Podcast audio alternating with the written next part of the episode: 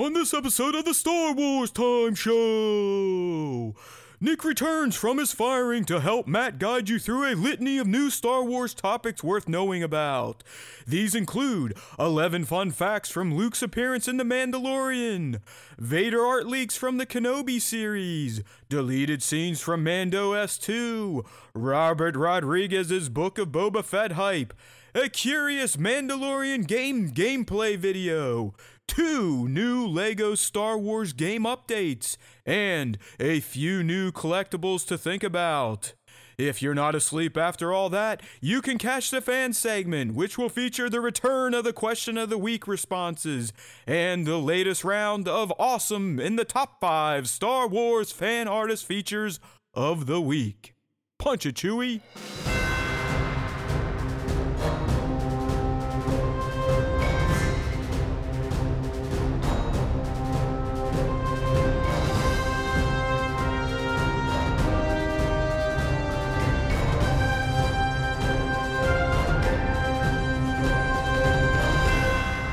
Hey now everybody, how's it going, and welcome back to the Star Wars Time Show. And look who decided to join us today. You know, he was tired of waiting in the unemployment line, and I decided to let him come back and, and join the show. So Nick is back. He's back from his little trip where he was, uh, you know, becoming one with Mother Nature in more ways than one. Uh, so welcome back to the show, young Nick. How's it going? Uh, it's going all right. Uh, for those of you who know where I'm from, uh, Louisiana has just been hit by a really big hurricane. My family is in the midst of all that, so stressful times. I know that Greg reached out to me on, on Facebook asking how everything was. So the long and short of it is they don't have power. They're not going to have power for three weeks. They don't have any clean water. There's some light damage to the house, but luckily nothing catastrophic. And they're basically uh, relying on gas generators to keep everything up and running in the household. So hopefully they're able to get gas to keep that going. But yeah, I mean, that's that's the the, the main thing that's on my mind right now. That, uh, you know, everything going down in Louisiana, hoping that everybody's safe that's over there. And Uh, you know, having having lived through one of similar catastrophic results, I, I definitely understand how the people in that area are feeling right now, what they're going through. So it's a it's a it's a weird time. I mean, that being said, my my trip to Denver was really fun. Uh, got to uh, visit the Rocky Mountains, did a hike in there, got to just see the city of Denver. Uh, did a lot of legal drugs in the state of uh, of Colorado. So the, the best kind uh, of it was drugs. A good time. Yeah, it was, you know, when you can go right to the corner store and say like, "Hey, uh, I'd like a I'd like a pack of uh, sativa gummies, and why don't you go get me some uh, some some pre-roll joints too?" And they're like, "All right, here you go. Pack it up in a nice little bag." Now, good. Can you buy it like right in a gas station at this point in time in Colorado, or do you still have to go to a dispensary? I think it's still dispensary. So we had one, we stayed in an Airbnb, and there was one within like walking distance of our Airbnb. So that was that was super uh super convenient. I think we went twice, just to like we went one time before all of our friends were there, and then we went again once everybody was there, just to have them go. And it was really cool. We actually we went to two different ones. One of them was kind of like eh it was like a like a shitty liquor store kind of. You walk in, you give them your I D. I mean, the the way that it works for all of them is you walk in, you give them your I D, they buzz you into the back.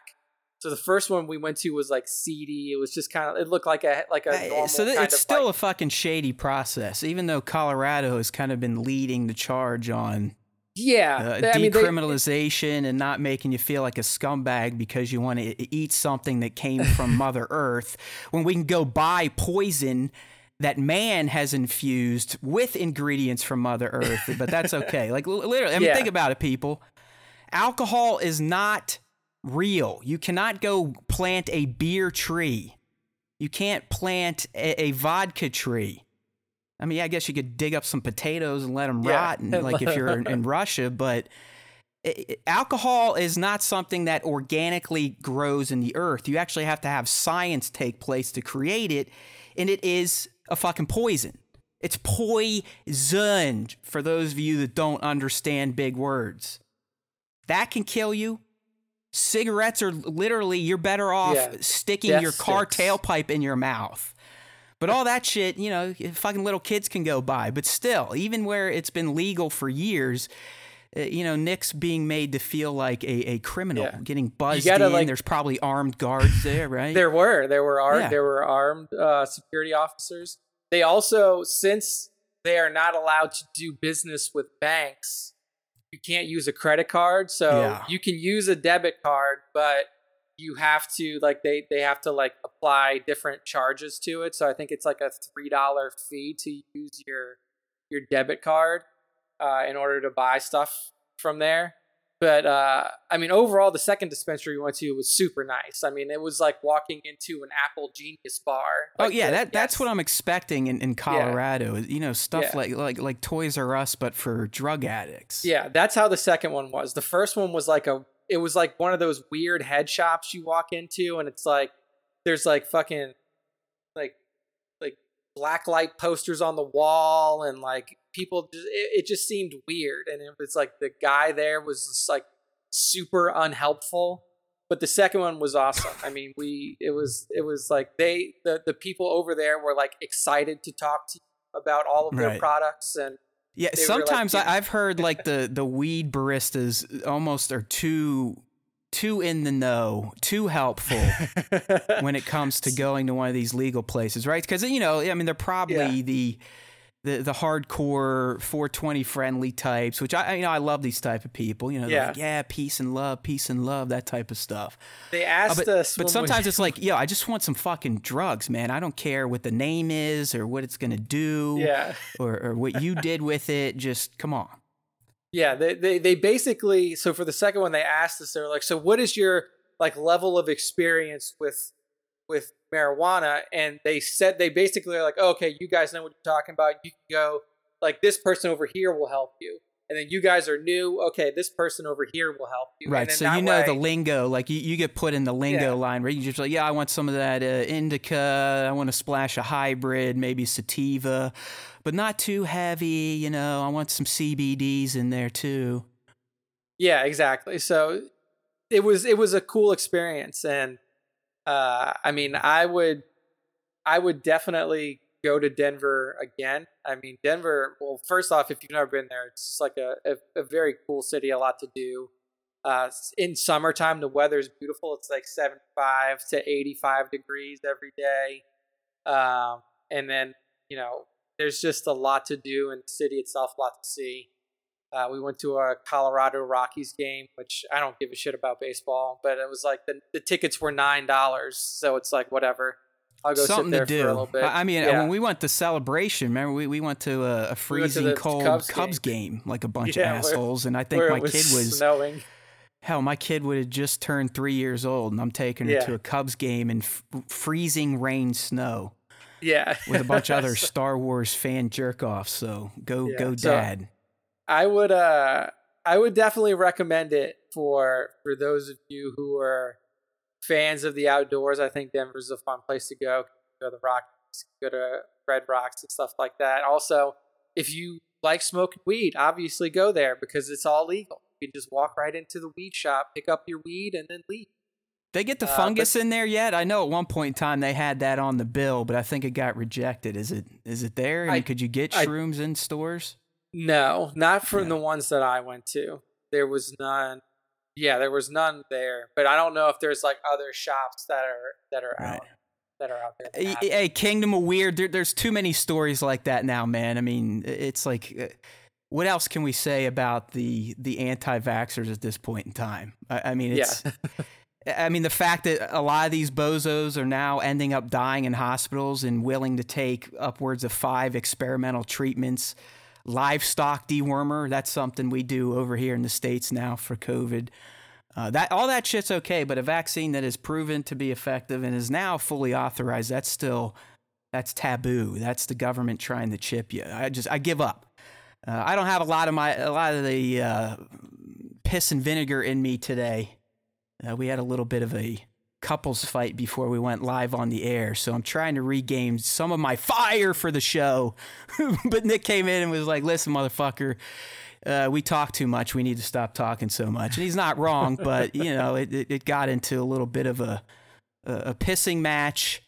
Uh, to the point coming on the show, I was like, yeah, fuck it. I don't even feel like doing it right now. But hey, we'll, we'll get there. I'll get over it. I'm I'm kind of a, I'm a sensitive person. You guys know this. I'm a fucking freak. So um, we'll get there. Yeah, natural selection. I, I mean, dude, there's so much I want to say on the COVID stuff. I, I'm just going to refrain.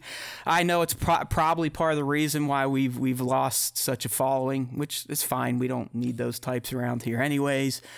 Uh, but, I mean, there, there's nothing else to say. You anti-vaxxers have no an- ammunition left. You're, you're just a bunch of fucking retards. There, I'll stop it. I'll stop. I can tell.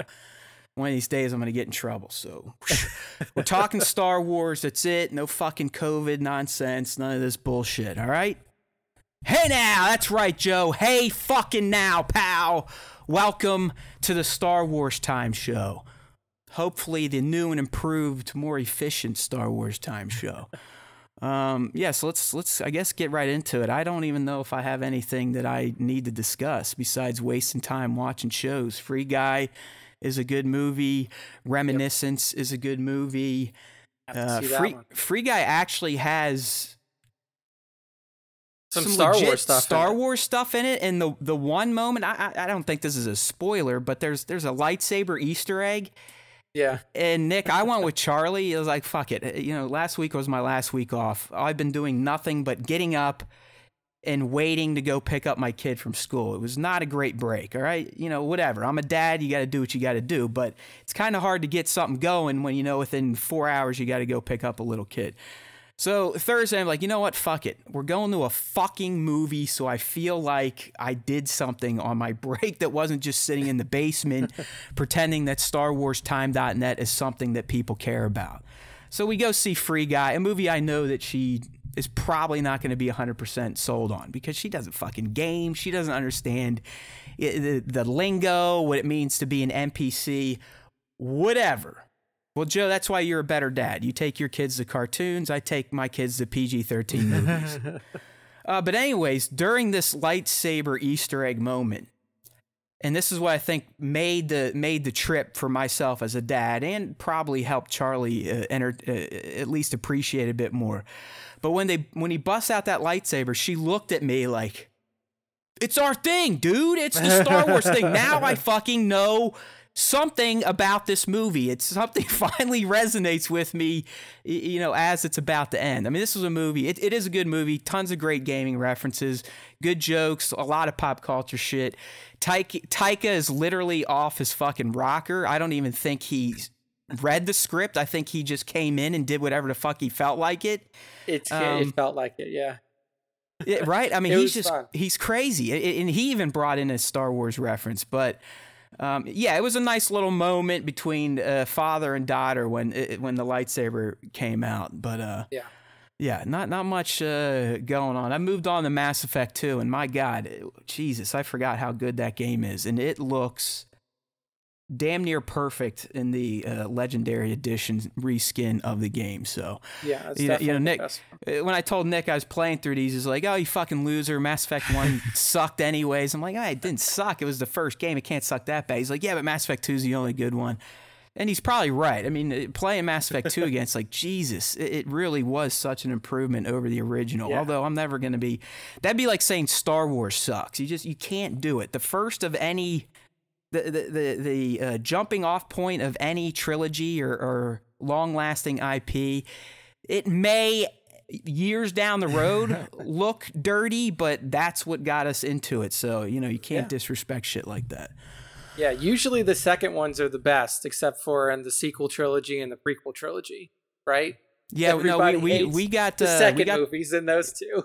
Yeah, we got to pile on the, the, the sequel trilogy last week with Jax when he was on the show. He, uh, yep. as as a pretty stable guy, I mean, he he definitely right off the bat was like, I fucking walked out of T L J. I hated it and blah, blah. I was like, all right. So I heard, I heard. Yeah, the, good, uh, good, yeah I heard that. I was good like, to know. Okay, but Jax yeah, we're just loading up, giving we'll, them the real we'll thing. We'll probably uh, be leaving that era alone today. I don't think we have anything that no. touches there. Who knows? Maybe we'll we'll get a tangent going. But like Nick said, we got to stop doing these long fucking shows because he's right. No, no one listens anyway. So let, let's try to clean things up. We'll get right into the Star Wars talk, my friends. I can't promise that I'm not going to go off script once we get talking. Uh, but the first thing we, we want to touch on is something that I would assume all good Star Wars fans have checked out by now. And that is the Disney Gallery, The Mandalorian Season two, Episode two special that was one hundred percent made Uh, to kind of give fans an inside look, a behind-the-scenes look, a B-roll look at the processes and, and kind of what it took to get Luke Skywalker into The Mandalorian. And it, it was fantastic. I mean, I, you know, we knew that it was going to be great. But I was surprised, Nick, at how many uh, enlightening little anecdotes that were delivered or just featured in this documentary. So like all losers do, like myself, that think people actually care what they think about Star Wars, I cooked up a little video called eleven Fun Facts About Luke Skywalker's Appearance in The Mandalorian. And, and some of these, uh, none of us knew this shit. Uh, you know, the first one, I was like, wow, look at this. Look at these guys. Aren't they tricky? Um, but the, you know, all along they really wanted to protect this secret. They, they knew Luke was coming in The Mandalorian before season one even came out. So we're, we're talking years worth of protection yep. here. Uh, so the first fun fact, Nick, that, you know, kind of stood out was that in the script, Luke was Plo Koon. Yeah, yeah. And um, as Filoni, Filoni himself kind of says in, in the in the documentary, he's like, listen, I mean, everyone knows Plo Koon is like my guy. I mean, if I could, if I could do an F, marry, kill with Jedi, he's marrying Plo Koon, right? I mean, he he fucking loves yeah. the guy. That's his favorite Jedi. So I, I thought it was interesting that they decided to use Plo as the the uh, the MacGuffin or the the the, the throw off here to, to kind of keep people, even in Lucasfilm, off of the scent of the, the true yeah. hero that would show up for Grogu and Luke. It's so wild that he chose. I mean, obviously he chose Plo because Plo's his favorite, but I mean, I feel like there were other Jedi that were more feasible that, that more yeah. people would have believed because, like, you literally saw Plo Koon blow uh, yeah, up. I, I was so going to say, like, it's like, I, I mean... clearly, they've gotten adept at bringing back characters that we thought have perished. I mean, two huge ones have returned, Palpatine and Boba Fett. Uh, both looked pretty fucking dead to me when I was a little kid back in the eighties, but uh, not the case. But with, with Plo, yeah, I, I mean, unless they, they were like, well, he at the last second formed a force bubble and...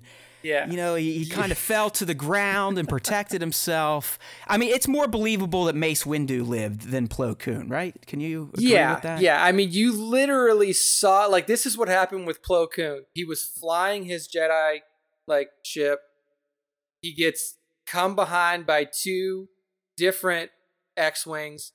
They both hit him. You see the whole ship explode, and not only do you see that, yeah. you then see it, like, crash into uh, just, course. like, fucking a city. Yeah, he, he, cr- he crashes into a tower and, and further yeah. explodes, so... Uh, either way, I mean, it, it was just it was just a distraction. It, but did you find... I mean, they went so far as to yeah. include C G Plo Koon heads onto the Luke body in dailies. Yeah, I mean, yeah, the that's C G how, head... That's how concerned they were. I mean, concept art, they were so worried about shit leaking about Luke that they went to these lengths. I mean, probably spending thousands and thousands of dollars to do it. I mean, think about oh, yeah. that that Plo head, unless it was a, a pre-built asset, some dope had to sit there and, and animate that thing in some form or fashion to even just have it sit on the body correctly.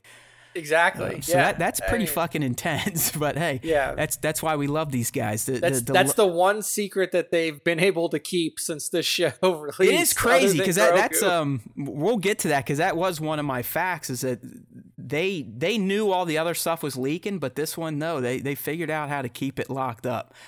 All right, the next point I, I really appreciated as a fan, and I'm sure uh, the rest of you hardcore fanboys and girls did too. Uh, but there was both John and Dave in, in separate interviews essentially explained that they were one hundred percent aligned on the narrative choice to bring Luke Skywalker back. And, and Dave even went so far as to, it sounded like it was John's idea, but Dave went so far as to say, listen, who else could we have trusted to take this character that fans just, you know, fell head over heels for over two seasons of content? Who else could we trust to take them away, and it actually makes sense that Grogu would be safe? And and he's like, listen, if, if John came with me to, with Luke and I thought it was dumb and it wouldn't work, I would have told him. So I, I like, you know, we all know Filoni is kind of the, the, the keeper of the story, but I think he makes it clear that even though John is the man, the showrunner, John is always willing to yield to Filoni's knowledge and yeah. care for the characters. But Filoni said, he's like, listen, no, I one hundred percent agreed with John. This was the only character that we could do the handoff with that made sense to him as George Lucas Junior and clearly to all of us fans. Makes sense, um, yeah.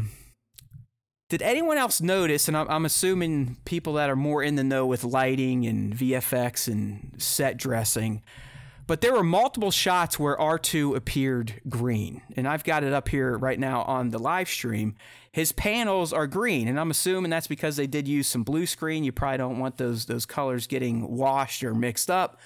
Uh, but, you know, I, I just thought it was interesting that R two was not always blue when he was doing his work for The Mandalorian.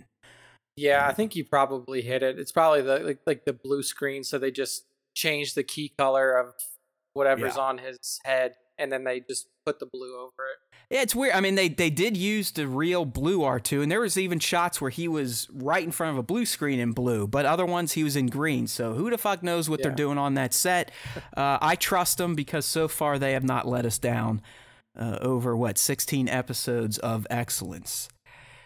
Uh, this one here, I, I again, just the, the level of secrecy and the ability of these people to keep this thing hidden for so long is amazing, because in some of the Hamill interviews, he reveals that Dave and John told Mark about Luke being in Mandalorian before season one even hit the air. Uh, in fact, they invited him over to come watch uh, S one E one just to see what he would think about the franchise. And of course, you know, the ending and seeing the baby, Mark was like, yeah, he's like, that's when I was like, uh-oh, I'm I'm probably going to have to do this for the fans. Like, I've worked with, I'm the only actor, the only character to directly work with this species in Star Wars. Uh, so while he's like, yeah, I had to go think on it, he pretty much said, I, I owed it to the character of Luke and the fans to agree to this and come back and do it. And that's why we love Mister Mark Hamill. Okay. How about the fact that they shot it in secret, even from their own crew, yeah. who were out doing the Robert Rodriguez outdoor shot for S two E six? I thought that was, it's like, that's how much care they put into hiding this whole thing. I think it's, they, they definitely did that. And, you know, John had mentioned right after that, that like they did that because they knew active leaks were happening. They yeah. knew that that like yeah, shit was leaking. You're exactly right, because I think he he says, he's like, listen, we yeah we we found out that everyone knew Ahsoka was going to be Rosario and that Tem was coming back as Boba, but he's like, it, it was unbelievable that we were able to keep the Luke thing a secret. And you know, Nick's right, when you clear clean house and you're talking Plo Koon or just the Jedi, you know, it gets a lot easier. Because let's be real, not everyone on this set is a celebrity and making a ton of cheese. Uh, yeah. A lot of them are probably losers like me that want to get some clout. So they, they're the ones saying, yeah, Ros- Rosario's here, or Timothy's here, or uh, what was it? What was the other guy? The Terminator guy. I fucking forget his name is here. Uh, but they're like, for Luke, they're like, you know what? Fuck these people. We're going to send all the interns, all the P As, all the low levels out on the shoot with Robert. And then just the core team is going to remain here yeah. and get the Luke exchange done. I mean, the level of, they literally locked the, the guy who was doing like the deep fake stuff, like the face, like the facial technology for Luke in a room. They locked him in a room so nobody else could go in there. Right. Like, that's the level of super isn't it crazy like do. all the the money and and uh, machinations they put into this, and they still kind of fucked up his face. Yeah, I feel like they they talked about it a little bit too, and from what I could gather, I don't know if this is the same way you felt, Matt, but like to me, they said that they didn't use deepfake. Like he was no, saying they, that they like, used we, um like A I agent. and A I and machine learning that essentially pieced together millions of of facial movements that Mark produced from his time shooting uh, four, five, and six. So they yeah. essentially had a huge data warehouse of all of Mark's face movements, and then through its artificial intelligence, they would feed the machine so it would learn, and based on the actor's movements, they would have that kind of crazy Dune-looking head thing over, and and the A I would literally in real time calculate like, all right, the yeah. actor's face smiled, so now we got to pull clips from uh, Return of the Jedi where where Luke was smiling a bit, and that would produce the look. And I think I think that's probably why it looked fucked up. Like I just why not go with what Marvel was doing? I, I don't know. I mean. Um, but that yeah, that's like the, not the, what they they did not use the Marvel tech. I think they they yeah, made the, that pretty the Marvel, clear. The Marvel stuff was like more around de-aging. It's like you didn't actually they didn't actually use right like old stuff from uh, Michael Douglas or from you know whoever you know Kurt Russell or anything like that. Like they just like I, f- I think the way that that John put it was like they painted out their wrinkles digitally and like they they kind of like tightened their face yeah. up a little bit. But um, yeah, it was interesting to see how they went about doing that. I I'm mean, sure the, that- the tech for, for, for someone that is in tech and, and studies it and pretends to be a computer scientist, it, it's mind blowing. Like what yeah. what it's what this A I is doing. I mean, if you people don't think that all these movies are going to be real at some point in time, they are. We are teaching software to do very, very complex shit at this point in time. I mean, like I said, they, it, it was just a library of video footage of Mark's face, and the system, the application, the A I would all work together, and based on the footage from the set, it would map Mark's young face onto the body of that uh, young actor that kind of yeah. stood in for him. Did Did you yeah. find it funny that they brought Mark there? They they. had him do the script, they fitted him for a costume, they had him hit his marks, did the lines, yet they didn't use his voice or his body in the final in the final product. Uh yeah, I mean I get like honestly like he was there as more of like the double. Like usually that's what the double does. Like right. he just kind of stands in and then fill in everything else with the main guy. Really, what they did this time was they had Max, the the stunt guy, do everything, and they just kind of had Mark stand in for certain things. And I think it was more to to give Max like a like a direct like real right. world reference of like this is hey, how this yeah. is how you do it. Yeah, um, I, I I think you're right. It's like Mark would do the scene, and then they'd be like, okay, now let's actually do the scene. Yeah, I mean the only scene that's actually Mark is like. When like yeah like when he I think like he's like he still said the lines and stuff, but they just went they had to go back over it, and then they had to obviously add in that digitally what is it called re-speech or something like that. That's no I, I I was gonna get to this one. We'll just say it. They used a neural network synth voice from old Hamill sound samples. Yeah. So, so they, it's, again, it's machine learning and artif- for voices. Yeah. Artificial intelligence and machine learning. So yeah, uh, they didn't use his his lines that he delivered on set. They didn't use his body that was on set. But I I, I think it was more for this is how you play Luke, dummy guy that's just going to sit there. Yeah. And let's be real, it's Mark Hamill. He's an ambassador. He is Luke Skywalker. You have to include him. Like you can't. Yeah. You can't just say, hey, Mark, we're doing this. Uh, You're a little out of shape. You don't really look like Luke in his thirties. Uh, we can't use you, but just wanted to let you know. You, you got to bring him in. They did, they did it the right way.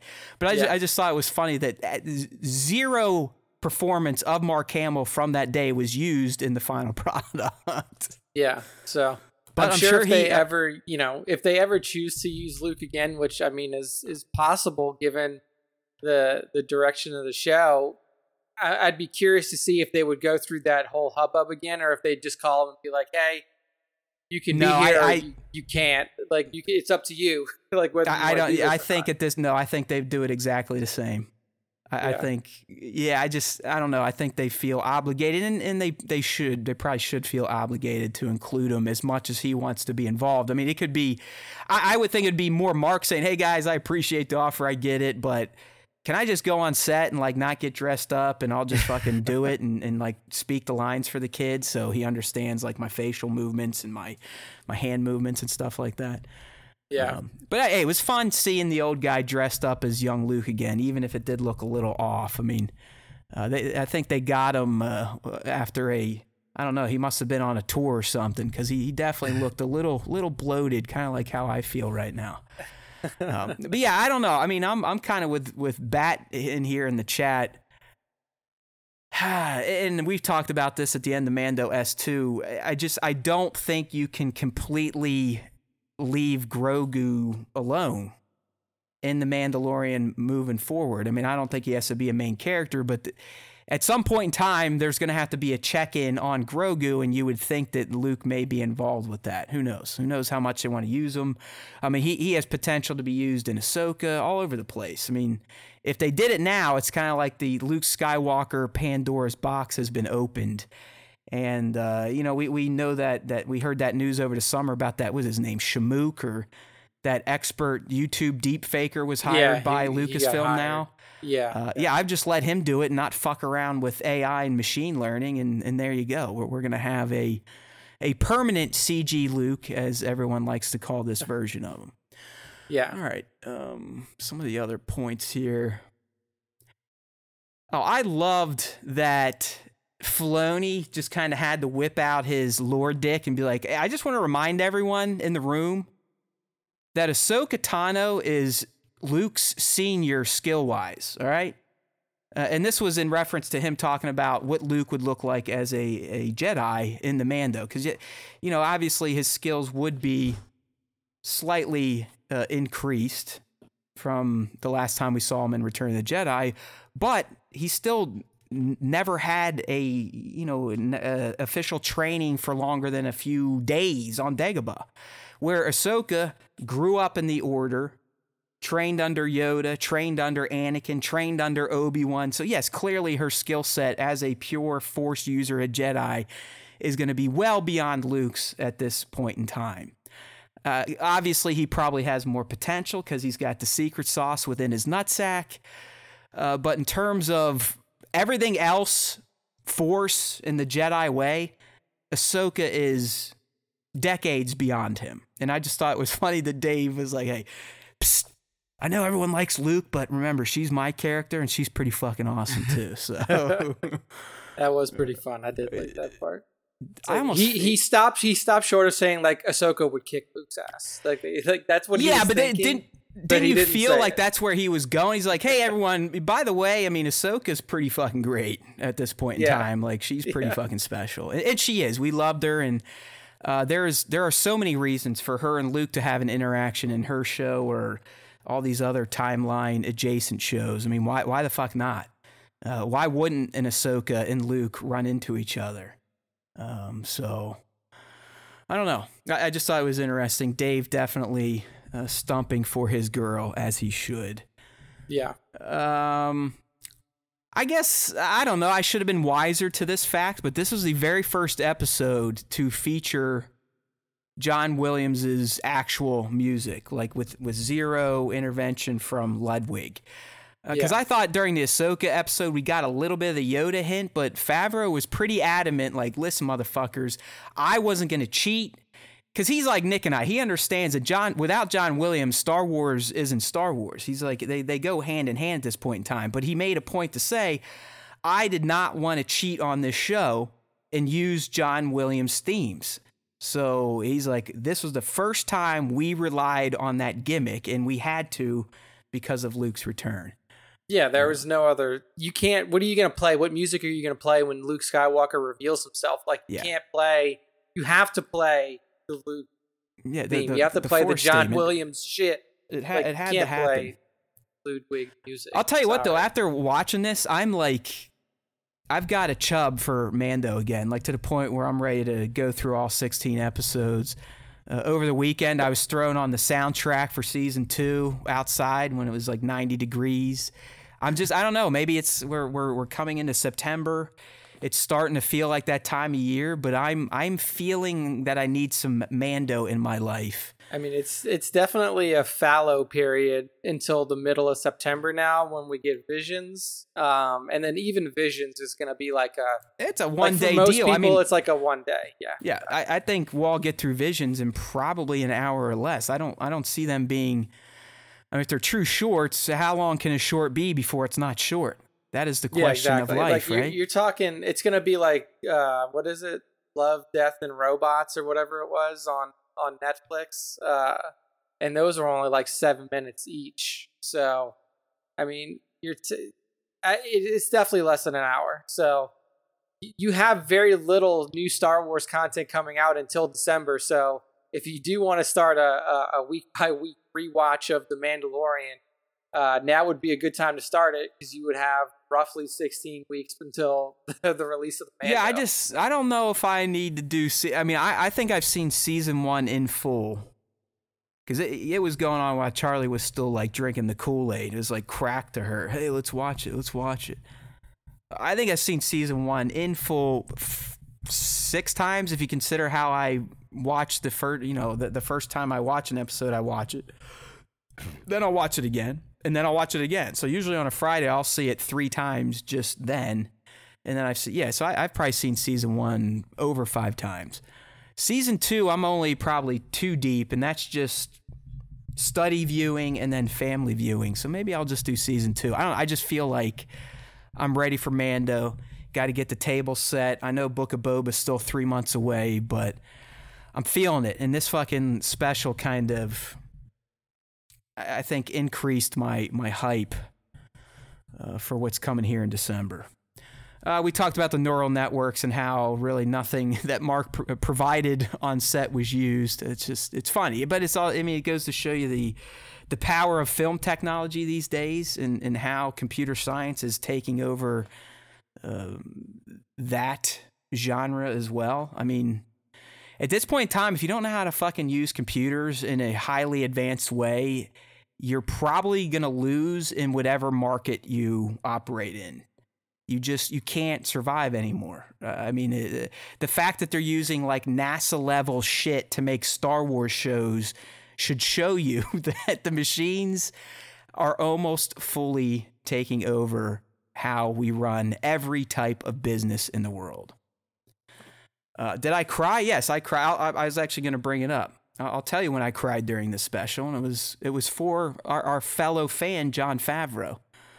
Um, and it was about this little guy right here. So uh, the next kind of fun fact was that they used, literally took animation from Return of the Jedi in R two D two's light, and for some reason felt the need to superimpose it in the year twenty twenty-one on a modern version of R two D two, but hey. I like those little Easter eggs, wh- whatever they got to do. Uh, but this was the moment that finally got me in this uh, gallery episode here. And it was, it was listening to Mister Jon Favreau talk about his own emotional breakdown over R two D two's appearance, not so much Luke. And and I don't know if everyone remembers this, but I, I, I kind of had the same... Yeah, the Luke thing was like, oh my God, this is unbelievable. But I remember that Friday morning sitting down in my basement, probably at six in the morning, seeing that scene play out, seeing Luke show up, just being like, holy shit, life is good today. But then R two rolls around. I remember that I, this is all I said. I was like, R two is like, oh! it, it sounds like that's exactly what John was doing the day of filming. I mean, it was so bad that even Filoni's like, yo, I, I was seeing what John was going through with this. And it was like, it was real. And they did a nice segment on how Grogu is kind of like the R two of, of this generation and how people like me latched on to characters like R two when we were young and how special they are and and why we reacted that way like John when R two showed up. And they're right. It, it really is. I mean, a lot of times the, the, the billboard characters in Star Wars are great, but sometimes it's these ancillary people, the droids, Grogu, Yoda, um, what's his name? Fucking uh, the, the shithead from Tross that we all like, Babu Frick. Babu Frick. It's these, it's these little these little characters that can turn grown men like me into little piles of, of wet mush. Uh, but I just I, I thought it was it was great to hear that it did the same thing to Jon Favreau, and it sounds like maybe Filoni was on set like, ha ha, you pussy. uh, but no, I, I mean, yeah. just really the special is great. Listening to those two and their passion for the show, for the for the franchise, and, and really for each other and their ideas. I don't know, it's. Who wouldn't want to work for these two men? Um, Nick, we've said this before. Sometimes watching shit like this, it's a double-edged sword, because while I love the content, I love getting the the B T S for anything Star Wars, it also reminds me that I was a severe fuck-up in life and didn't realize what I really wanted to do until it was probably too late, because... Yeah, I want to be in these fucking documentaries, even even the guy holding the fucking mic. Like, come on. Look at the shit these people get to experience in life, and then compare compare it to what you're doing right now. Yeah. If it makes you feel bad, then you know how I feel. All right. It's definitely, uh, it, it kind of sucks watching them. And that's like, even, I don't even think I watched the first, like the first part of season two. I was like, eh, I don't feel like watching that one, because I don't feel like just regretting the decisions that I've made in my life. So uh, I didn't watch that one, but this one, I mean, this one in particular, one I had to watch because the season finale was such a huge part. It was it, honestly like I've forgotten most of what happened in season two because the finale was so good. Um, yeah. So I had to watch that one. And obviously with Mark Hamill involved in it, it was, it was a no brainer. You got to be there. Um, But, look at Bat with a deep reference when I said I want to be the mic guy. He said, break out your pink shorts. I don't know. I mean, how many f- – did do you get that one, Nick? Yeah, they have that picture of the guy yeah, in the boom pink, mic. Pink pink shorts guy. Like, it yeah. literally it looked like he was just wearing undies, and that's it, because it was so fucking hot. What was it, the Tunisia? Yeah, Tunisia? the Tunisia. Said, yeah, I, I remember that picture. Um, but, yeah, I mean, watching shit like that, it is definitely a double-edged sword. This one I enjoyed more than I got caught up in, like, fuck, I wish I was doing that, because it wasn't really focused on, like, this was more focused on, not even the whole episode, this was focused on one particular right. moment. It was the process and, of getting Luke in the show is what really what yeah. this was about. And, like, I, I enjoyed that more than I would have enjoyed, like, oh, look at all the behind the scenes and all of that stuff. Because then, then I just get jealous and I get salty and I'm like, oh, fuck, I should have done that, blah, blah, blah. So, um, I mean, it was it was a fun watch. I'm glad that that I sat down and watched it. I did not cry during the during this one, but I definitely did cry. Nick, the, Nick uh, has no emotions. Uh, I, like, you guys think I am the Sith? I'm telling you, this guy has no emotions. Like, he's That's even worse Jedi. than me. That's a Jedi. Yeah, I guess you Jedi are right. Are supposed to show. You are no right. Emotions. Yeah, you are. You are just like a, a husk. you yeah. have no soul. Uh, yeah. uh, the, the Sith are the emotional ones. Yeah, you got they... me. You you are one hundred percent correct. So look at me picking my nose right now. Holy shit! There's a big one up there. Hold on. Let me get it. You guys on the stream are getting the bonus. See, you don't yeah, even have to pay for this extra show. This is what you call mining for gold. There's something up there. I think it's a nose hair. This All is right. uh, o- this is OnlyFans content that you're getting free, right? How about those fucking idiots? Like, how dumb are people? Real quick, yeah. if you don't know what this is about, or what uh, OnlyFans essentially became a very popular social media site because uh, of men. Well, men are creepy in general, and they like looking at somewhat nude women. So these women would get on there. A lot of them housewives are making like fifty grand a month, you know, wearing lingerie or, you know, maybe showing a nipple or getting a little racier than that. So obviously it's probably a successful site and therefore a business. And what was it, like two weeks ago, OnlyFans comes out.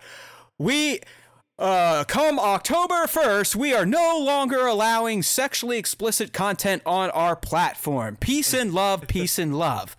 And within four days, these fucking idiots had to do a a a one eighty and be like, "Oh yeah, reversal. yeah, just kidding. Um, we forgot that we like making money, so yeah, keep the nudes on the platform." And there you go. All right, so Oh man, that was that was hilarious. I mean, when you, Nick, you're in you're in this space. When you saw them announce that, were you just like, "This ain't gonna last"? I mean, I was, I was kind, I was just like, "What?"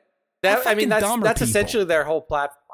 But I like I read the issues. The issues were that they couldn't secure like venture capital funding because yeah, they're whatever. essentially a porn site. And but then they were like, "Yeah, we're gonna backtrack because right. if okay. we don't what allow do explicit content, we're gonna."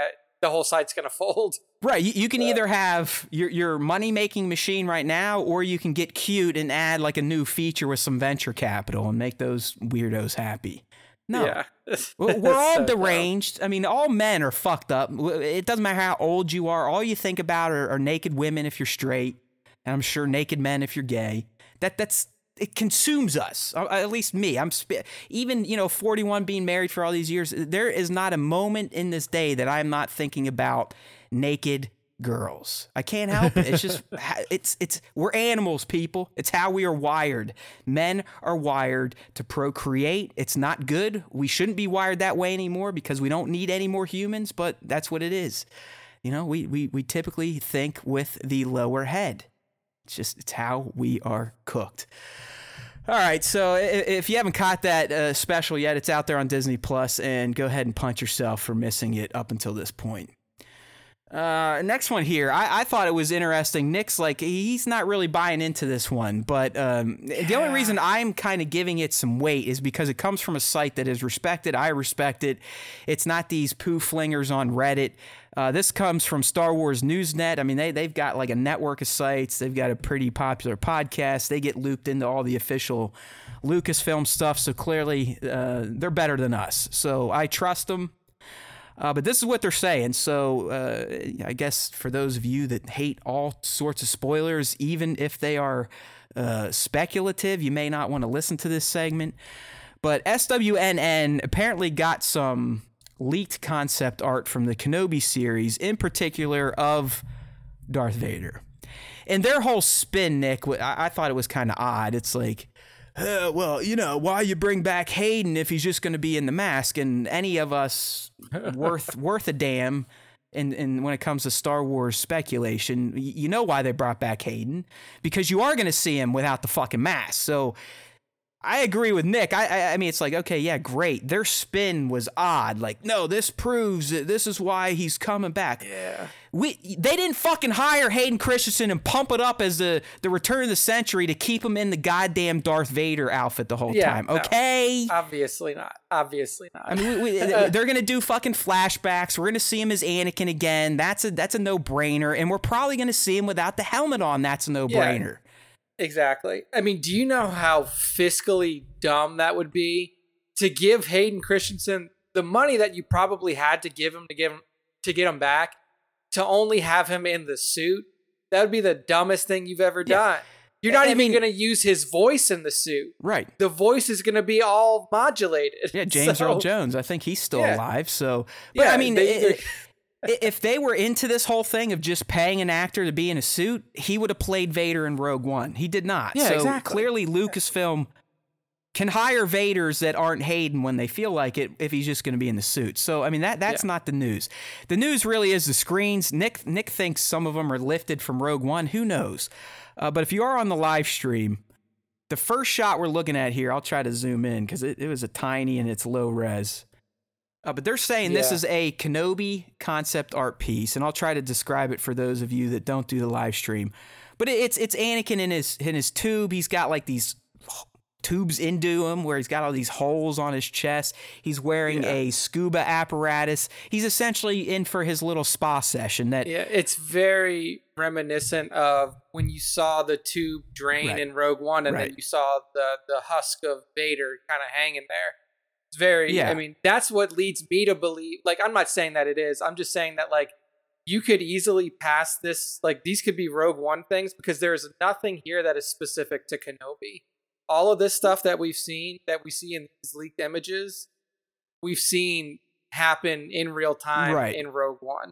So these other um, two, they just support the tank. Uh, you have a close-up yeah. of the mask, and you have a back to tank, and these are rendered, and this is Uh, I believe from reading the article, S W N N had an artist take the actual set pics and render them, I'm guessing, so they didn't get in trouble. Uh, that was their story. And, and here's the deal. While, yeah, I, I mean, Nick's not wrong. These very well could have been repurposed from Rogue One.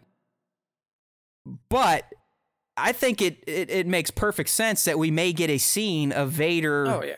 healing in Kenobi. And we'll actually hear him talk instead of it just being a mannequin or like a, I think it was a mannequin in Rogue One. It wasn't even a real person. In it that wasn't tank. a real person. Yeah. Um, so, yeah, I mean, while while Nick is, he isn't wrong, it, it does seem that, hey, we got Hayden, we got to see him without the mask on.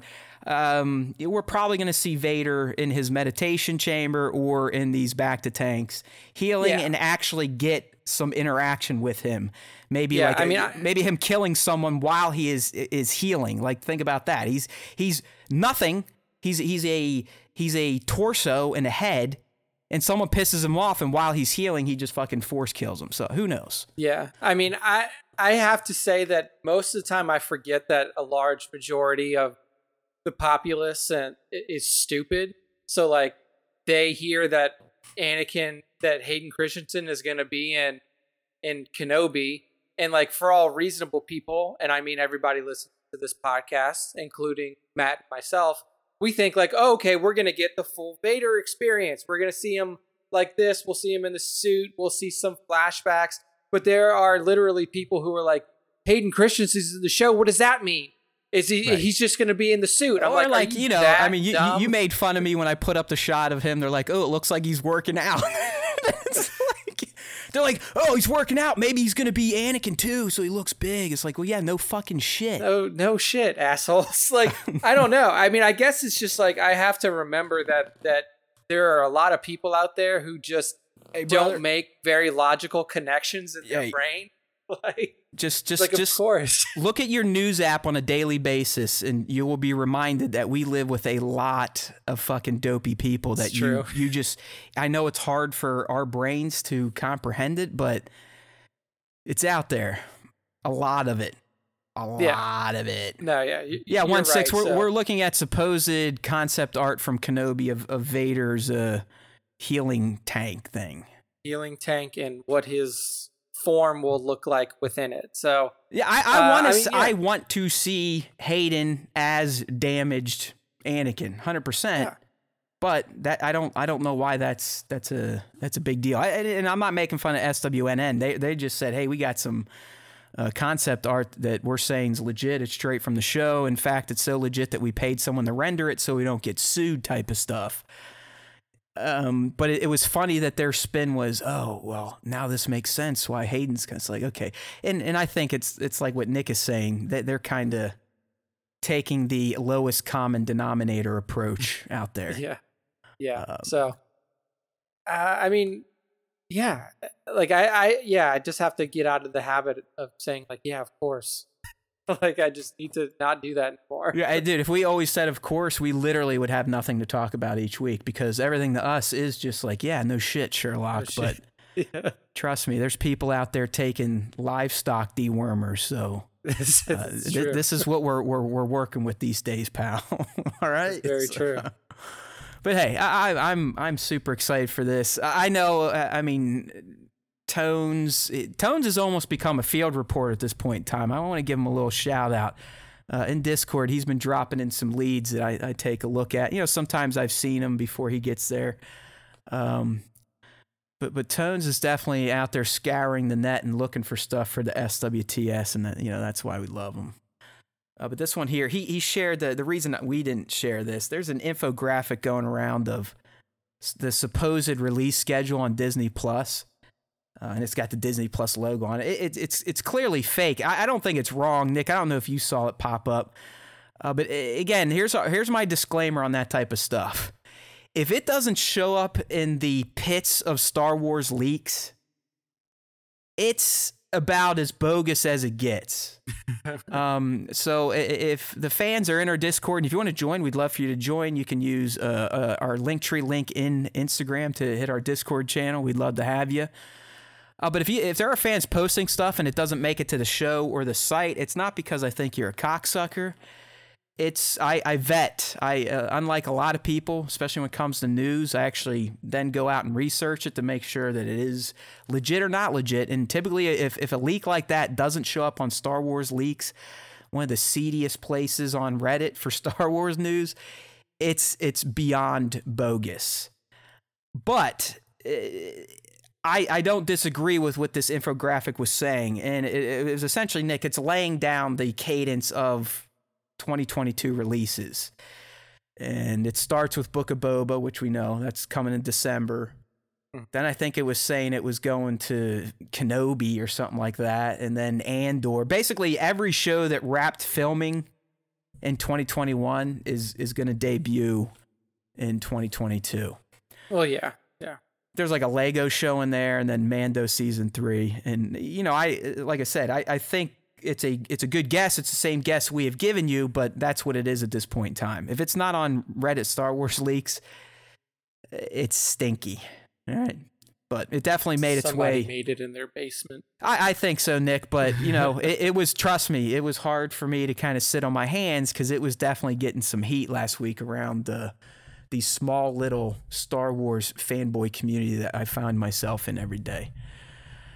All right, th- this is another one from Tones, and, and I missed this because I did watch this little video, Nick, and I don't know if there's a if, if there's a lot to say about this, but it, it is kind of curious. Uh, but last week, I L M V F X released a kind of a little behind-the-scenes short for The Mandalorian Season two, just talking about virtual worlds.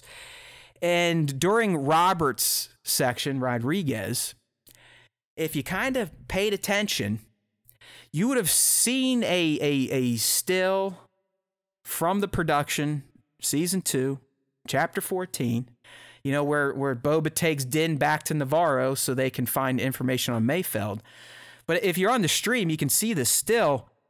There's a deleted scene, my friends. Boba Fett and Greef Karga were at least going to meet, re-meet, exchange hands, give a high five in chapter fourteen of season two.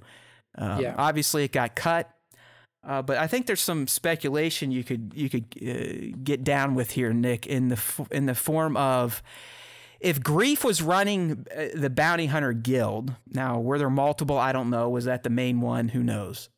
You would think him and Boba Fett probably know each other, right? Yeah, yeah. Uh, they they've either they've either worked together, or, you know, Greef has given him pucks. They've heard of each other. It's just like there's there's no way in fucking hell you can say that these two don't ha- had not known or heard or seen each other before this deleted scene in The Mandalorian. Yeah, absolutely. So I think it could. It, it obviously there's some Book of Boba Fett potential here. I, I, I mean, I'm sure we, we, we might have even mentioned this uh, Grief's potential for that show being bounty hunter ish, Boba's bounty hunter-ish past. Uh, you know, maybe they work together. Maybe uh, Boba's looking for some gigs. Maybe Boba's looking to take over the guild. Maybe they're rivals. I don't know, but it, it it's interesting that they were supposed to have a scene in The Mandalorian that that ended up getting cut. Obviously, not a huge deal. It really didn't matter. I, under, I understand why they cut it, uh, but I, I like to kind of think like, what what do these guys know about each other, and where could it go from here?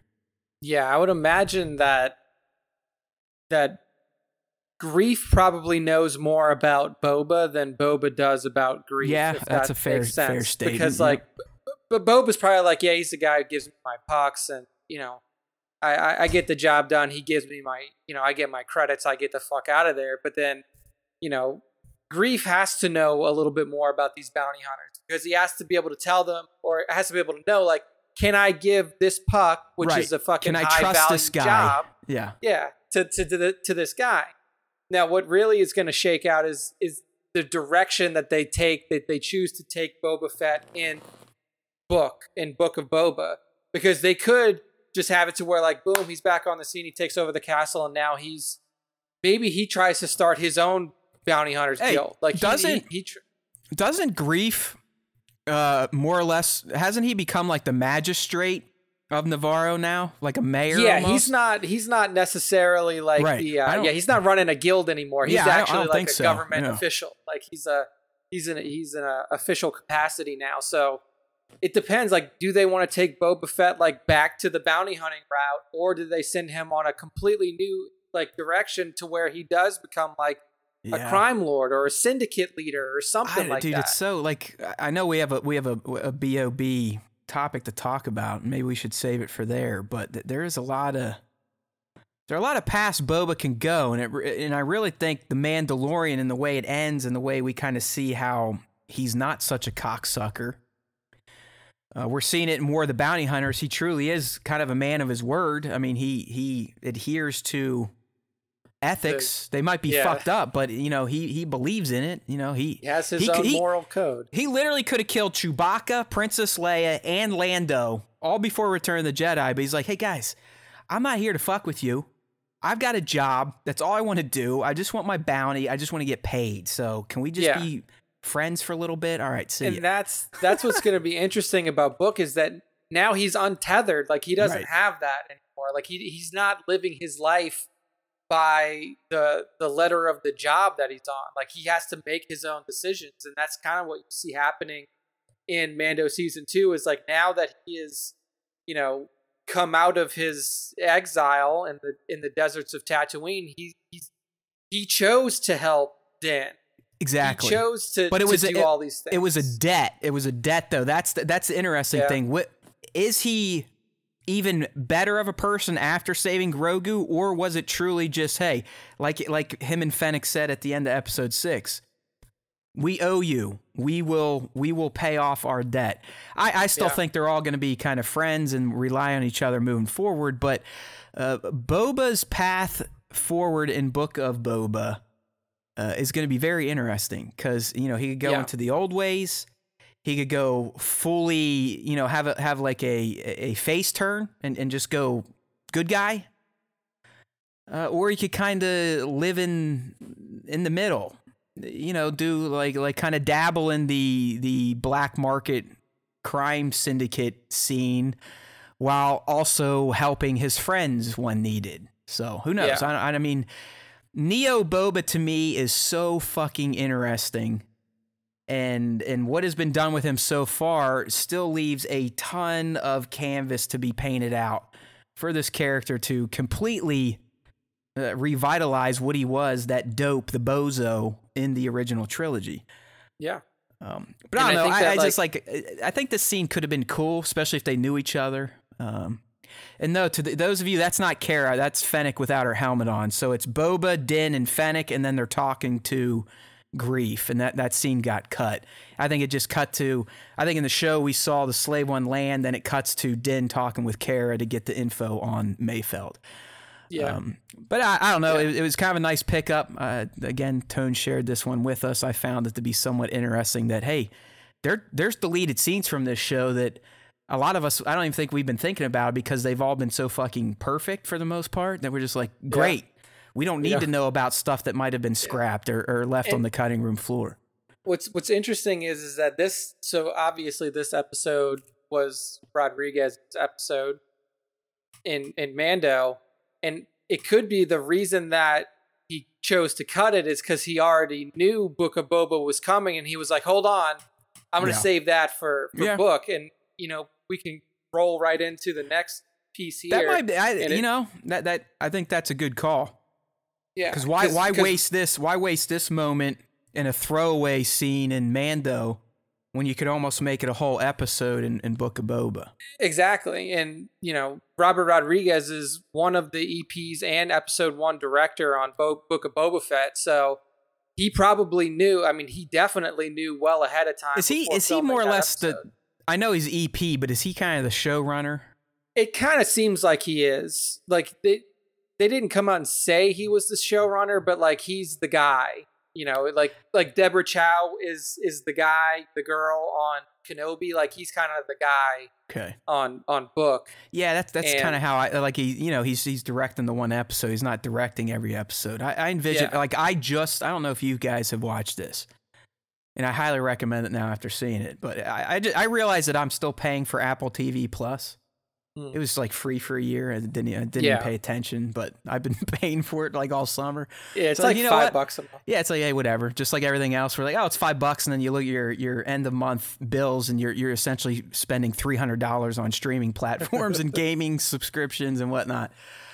Um, what the fuck was I saying?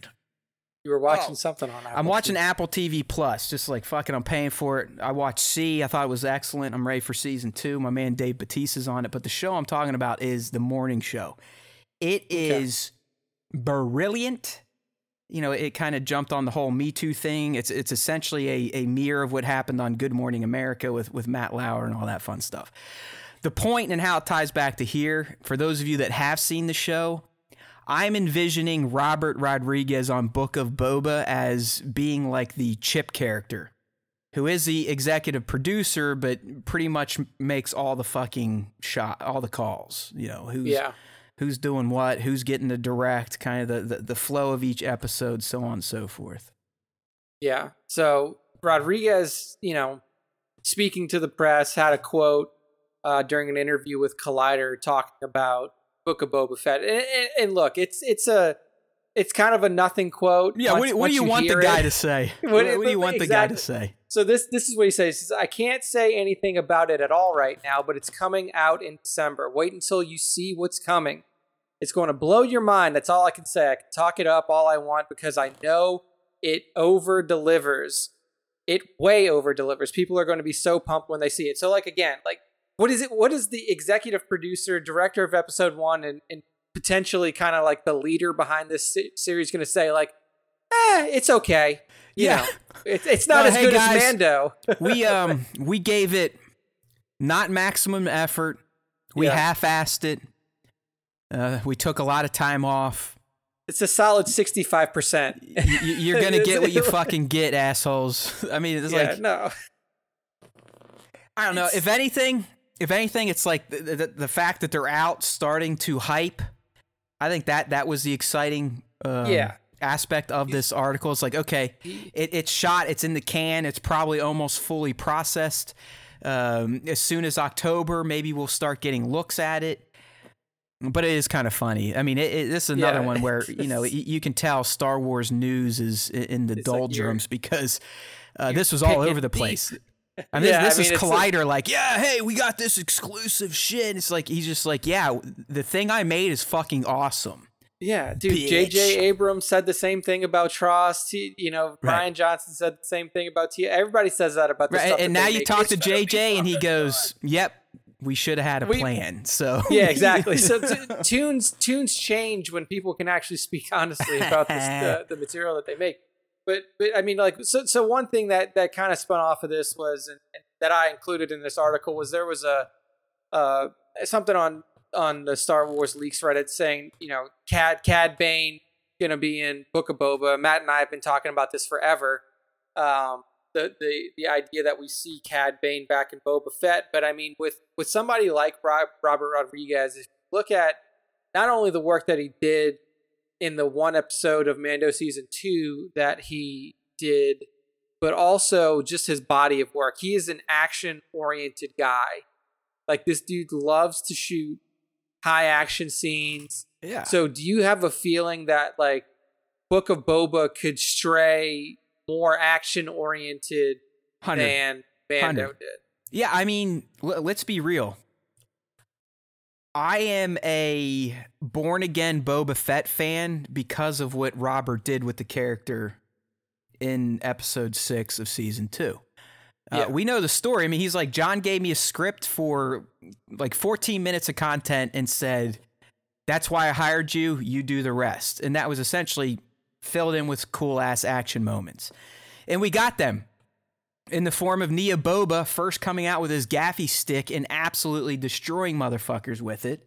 Then when he gets his armor, he comes in with his kick-ass tribal music, dropping, you know, grenades on people, shooting motherfuckers, burning motherfuckers. Yeah, I I, I think you're one hundred percent correct. I, I think it'll be much more action-focused than what The Mandalorian is.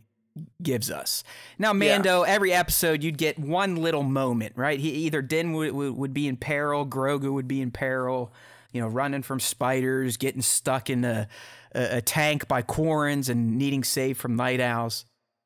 Uh, but I, yeah, I could see more, more uh, fisticuffs, gunfights, stuff like that in Book of yeah. Boba. Especially if we lean into what we're kind of expecting the show to be, which is like kind of a, like a retelling of his past while also progressing his current stage. Because if you're if like if you're going back and you're looking at young Boba and you're looking at his rise as a bounty hunter in the galaxy, you have to see these action scenes. You have to see him completing these jobs, or or you know, like right. like we said, fighting Cad Bane or whatever whatever he's doing. You know, the the first time somebody puts a contract out on Han Solo, like whatever we see from his past is going to be more action oriented, because that was his job. Like his job was to go out, put himself in dangerous situations and get his bounty. So I just, the, the, the, the adjective or the words here, the phrasing, blow your mind. I, I'm thinking back to Mando S one and two. There are two moments, maybe three, where I felt like my mind was blown. The Baby Yoda reveal, S one E one. Okay. I'm going to say the Bo-Katan rescue.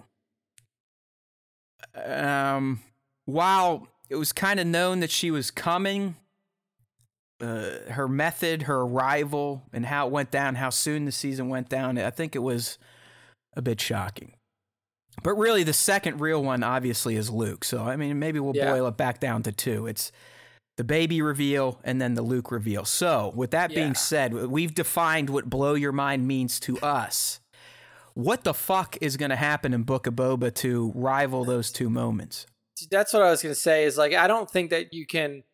I don't know if, if any piece of Star Wars content is ever going to meet the level of the Luke reveal at the end of season two. It's just so hard to match that kind of energy and that unexpected inclusion. Because even us, like even us as like hardcore fans, we did we were we were like they're like, no way it's gonna be Luke. They're never gonna do Luke. It'll be like Ezra. It'll be somebody yeah. else. Like Cal. It'll be some I mean, other we, person. Again, Cal. I I was like I, I'll sit here and mutilate myself. It was if it was Luke. That's how yeah. Take it to the bank locked I was on that bad fucking prediction. Yeah. And then, I mean, really with, with Boba, you have more of a limited pool to work with of characters who you can pull in from old content. Obviously, uh-huh. the big one is Cad Bane, the one that we've kind of all been yeah, because I, I think waiting uh, for. Omega is off the table at this point. They they it, yeah. I still think they're going to make that introduction, that connection in Bad Batch um, versus live action now. It, yeah. There was a part of me that if they... If they got to Boba in Bad Batch season one, maybe there would have been reasons for her to show up in season two. But I, I think a bulk of her story is now meant to be told in Bad Batch, and it may very well end there. Who knows? If it doesn't, then yes, then you port her into uh, the Mando timeline where all this stuff is taking place. Yeah, I think I think Nick's I mean, right. I, I think the big guys, the the, the mind blows would be the the the, the Empire bounty, the bounty hunters, right? Yeah, the, the bounty the hunters, Cad Bane, Boss. Dengar, you know, whoever else you want. You could bring in all the guys that were on the Imperial Star well, ship. Technically, at, at this point in time, wouldn't Dengar be starting all his cosmetic, I was like, gonna say, uh, like, goofy shit? Thanks, you could J J. See, you could see him in that transition, I guess. You know? yeah, you see him, he's Dengar's got a, transitioning. I love it. Yeah. I love it. Oh, he's got boy. He's got one robot arm and one robot leg or some shit like that. But there there is a limited pool. There, I yeah. mean... You know, it's a, it's, could you bring it? Like, who knows what has happened to Nala Say up to this point? I mean, yeah, I don't even, that she, I don't even see, I don't like, I don't think she ties the Book of Boba. I know Book of Boba is probably going to be Mando two point five, but I, I do think the main narrative will focus on him, his yeah, past absolutely. and what he's doing now. And I, I'm kind of like Bat, and I think Nick, you would agree. I, I foresee Boba in Book of Boba being a more benevolent Maul. Uh, yeah. In terms of, you know, wanting to get a gang up and running, wanting, you know, not wanting to be fully on the up and up, like doing the right thing all the time. Uh, but he, yeah, he's going to want to form some sort of faction, get some shit going on, maybe dabble in the, in the, in the, whatever crime syndicates we have at this point in time. Yeah. Uh, but not as crazy as Darth Maul. Like, just and straight I, up, I want to do this shit, but I'm also not going to be a complete madman. Yeah. And I also think that a lot of the, a lot of the cameos, I guess you would call them, or a lot of these, like, you know, super awesome character drops are probably going to happen in flashbacks, you know? Like, the first time we see Cad Bane, you know, maybe you get him walking into Boba's pal- call it Boba's palace now, but then you get the flashback that gives you some old Boba and Cad. Maybe well, you get yeah. some flashbacks of Aura Singh and, you know, the the whole bounty hunter group that he had together back in the day. And I think that a lot of the the, the content that we're excited about, like, ooh, who are we going to see, is probably going to happen in flashback. Yeah, I think Cad has potential for both, and, and I think your setup would be the best way to go, where Cad showing up again is what kind of kicks off Boba's memory, and maybe he mm-hmm. remembers their duel in live action form that led to exactly. Cad getting the plate in his head that we see in Bad Batch.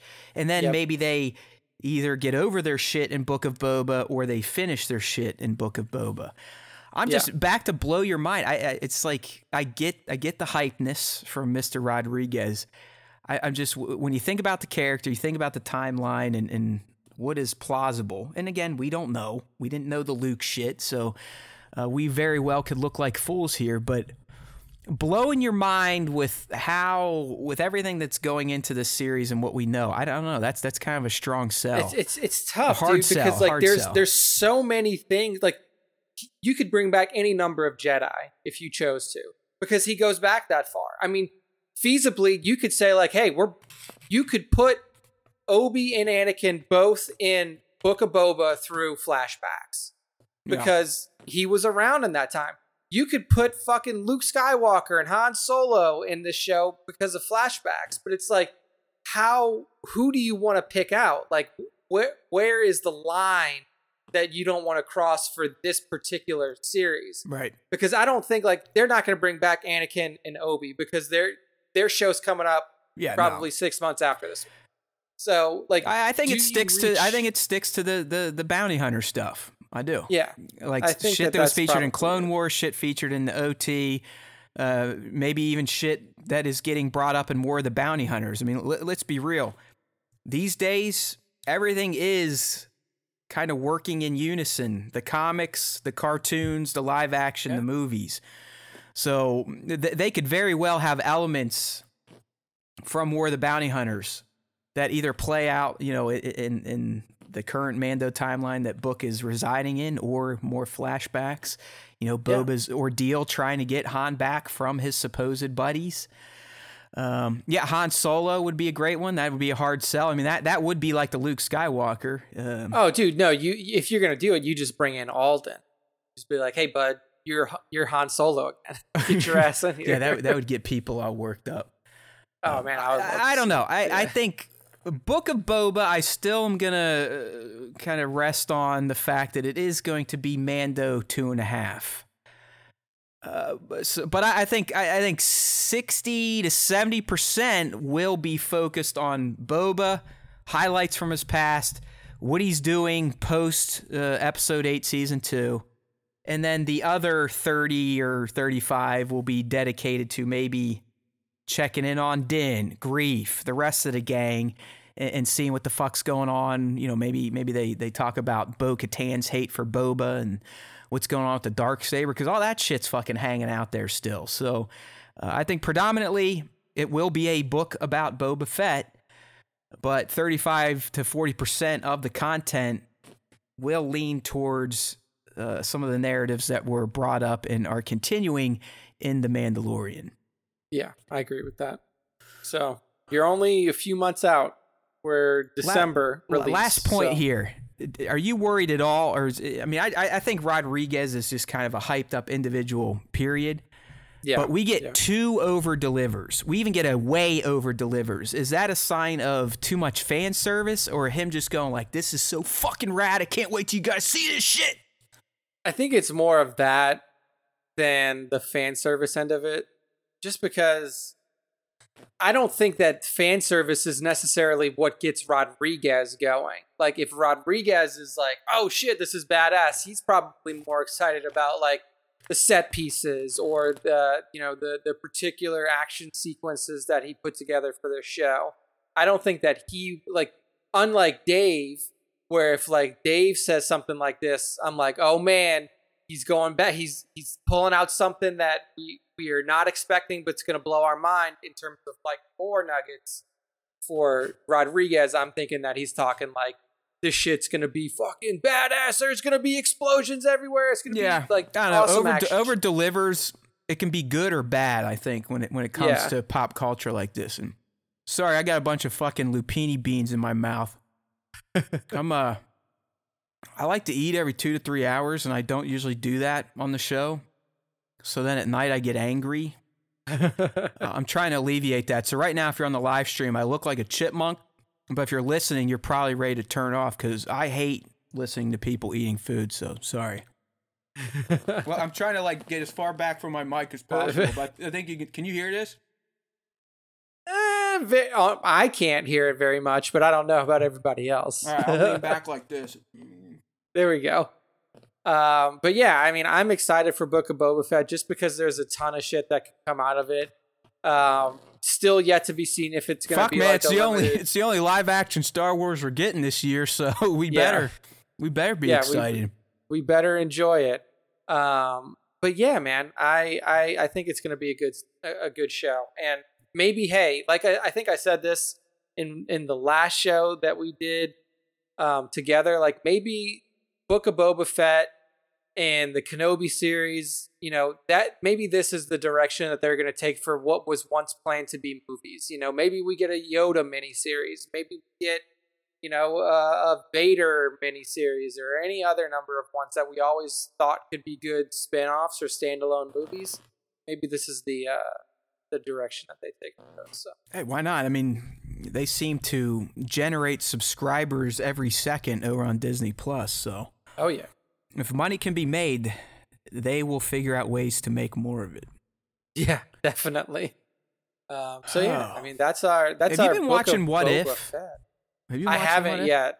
If? I haven't yet.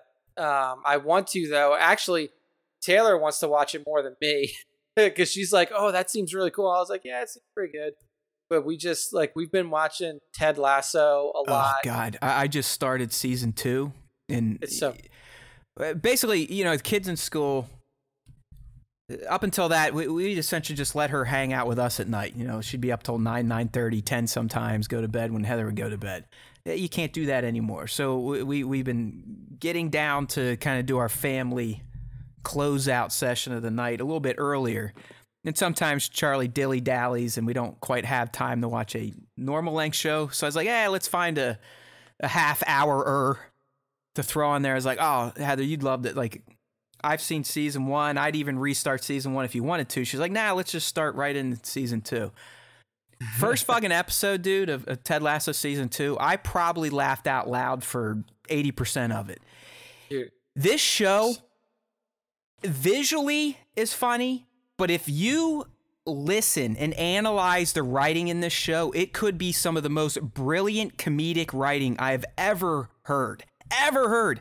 I'm not talking about the, the just the easy to pick up on gags and jokes. If you just listen to the lines that were written for these characters, it is masterful comedy. Probably one of the best, it's not a sitcom, but best comedies I've ever fucking seen. The writing is unbelievable. And then, uh, of course, uh, you know, the way they act the characters, it just it just makes the writing even better. But my God, oh, is yeah. that a... A true LOL type of show. Oh, yeah. Top notch. And it's one of the most wholesome shows you can watch on television. Like, it's, it is a show that has an unending, like, lighthearted, oh my God, never say die spirit. Like, the best character is Roy. Roy, I, yeah. Roy is my hero. Like Roy, I would say Roy is, is like you. You are. That is Roy. Me. Like, like, with those little girls where he's like, you fucking suck it up. He's coaching soccer. He's like, fucking, uh, oh my God.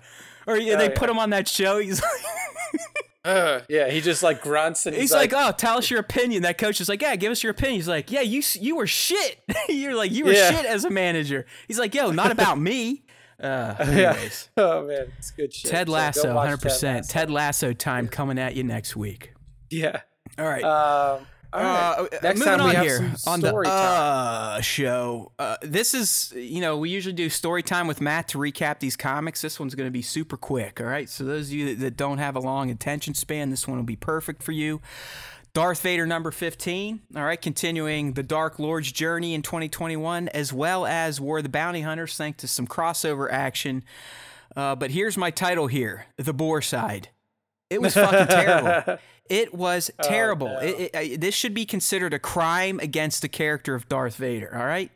There is nothing of value in this issue. It was a waste of my life. It was a waste of YouTube's bandwidth, YouTube's storage costs. Oof. It's just bad. Like, I mean, Nick, this issue did absolutely nothing for the Vader threads and the War of the Bounty Hunters. All it did was kind of give us some flashbacks of Vader testing Ochi with Boku the Hutt and kind of getting all this setup going on, which we've already seen play out. So yeah. Not only did it do nothing interesting with the character of Vader, but it didn't even move the War of the Bounty Hunters plot an inch. In fact, it almost it felt like it it reversed it. So Oof. Darth Vader number fifteen, awful. Fucking okay. Terrible. Okay? There you go. Um, there we go. I'll even tell you, you don't even need to watch my recap. That's how useless it is. All right. So be like everyone else and just don't watch it. Sometimes it's a miss. That's wow, a, dude, I mean, yeah, like, but how do you how do you do that with Darth fucking Vader though? I mean, I, I was I yeah. was getting angry reading. As I was you like, were reading it, where is like, this going? Like, what what what is the fucking point? Of, why now? I mean, we're literally left off with Vader getting ready to hack Han Solo's corpse in half to taunt his son, and then we we just rewind it a few months to show what like him and Ochi were doing to that's such a just weird just ass to movie, just to kind of remind everyone that sis like to fuck each other. I mean, that's all it was, is basically Vader taking out his frustrations from Palpatine beating him up on Ochi, and then him going, "All right, I'll keep you around." It's like, all right, what, what yeah. a fucking waste of life. So there you go. I, I told you that was a a quick one. Quick hitter. There we go. That that'll make Nick happy. That definitely shaved at least fifteen minutes off the yeah, show, because it's just there's nothing worth a shit to talk about. Darth Vader number fifteen. Uh, there's. There you go.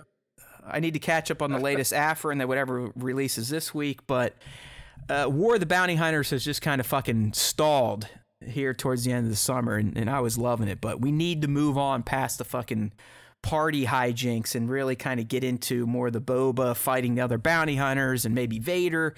I don't know, but it's gotten kind of shitty. So there's your update yeah. on that.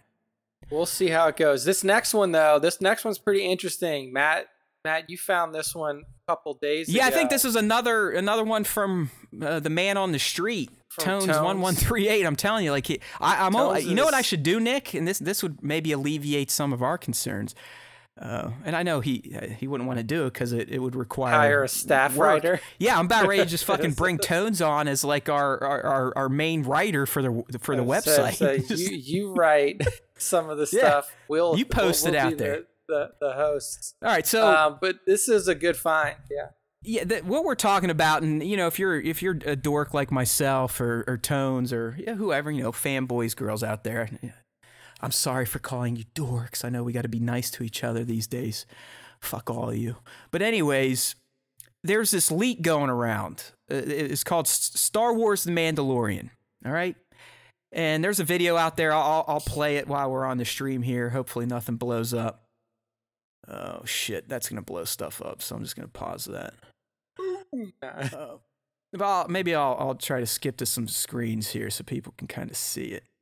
But anyways, yeah, that's what I've been like. You can click through it, and then that'll probably be. There is a a fairly legit looking gameplay demo of a game where Din Djarin is the lead character. It's third person, looks like a third person action game.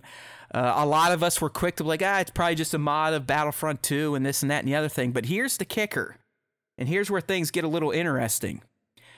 the game, whatever the fuck this is, this demo is running on Google-ass Stadia. Yeah, so Google I was actually going to comment on that. Is not a platform known to be wide open that people can just create mods for and run them on their platform. Uh, so, yeah. Nick, that's why I'm thinking real, not real, fan-made, not. It, it, the fact that it was on Stadia gives a little bit of weight to this potentially being some leaked code. Yeah, so I definitely think it's a it's a leak of a legit game that's being made. Stadia, here's what I'll tell you about Stadia. Stadia is an easy way for P C developers to playtest their game off of a P C, because Stadia is essentially like a cloud. Yeah, it's, it's, a, it's like it's like P S Now, if you know what P S Now is. Like, it streams the game to whatever your your device. So like, you plug it in, and you're not you don't actually have to have a physical disc. You don't even have to download the game. It pulls the game from the cloud servers and just streams it to you playing. So a lot of like P C developers will use Stadia to gameplay test. Um, what this looks like, though, is if you've ever played any of the old Star Wars games that were like, oh, Star Wars Episode One, the video game, it looks like that, because you can actually see on the title screen, like, oh, we're on Chapter Four, The Escape. Which yeah, is it's probably- like you're you're you're reliving the adventure, and and Nick, exactly. We haven't had a game like this, I think, since Revenge of the Sith. In a long time, right? I was I mean, they, say they just- Revenge of the Sith. They just yeah. quit making fucking games based on movies, which I don't blame, because, I mean, Star Wars aside, video games based on movies usually suck, and movies based on games usually suck. Exactly. Uh, except Free Guy. Uh, yeah. But the other, kind of the other ammo I had for this maybe being legit is, it just, it did not look like a mod of B F two. The, the, the animations were so different. I mean, at one point, he shoots his...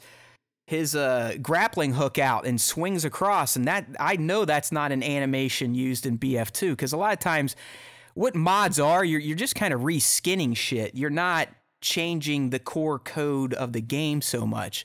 Uh, you're you're not modeling new animations for characters. Yeah, um, it's it's hard to tell. Um, usually, too, your H U D would be the same as as your original right. game. This H U D is a bit different.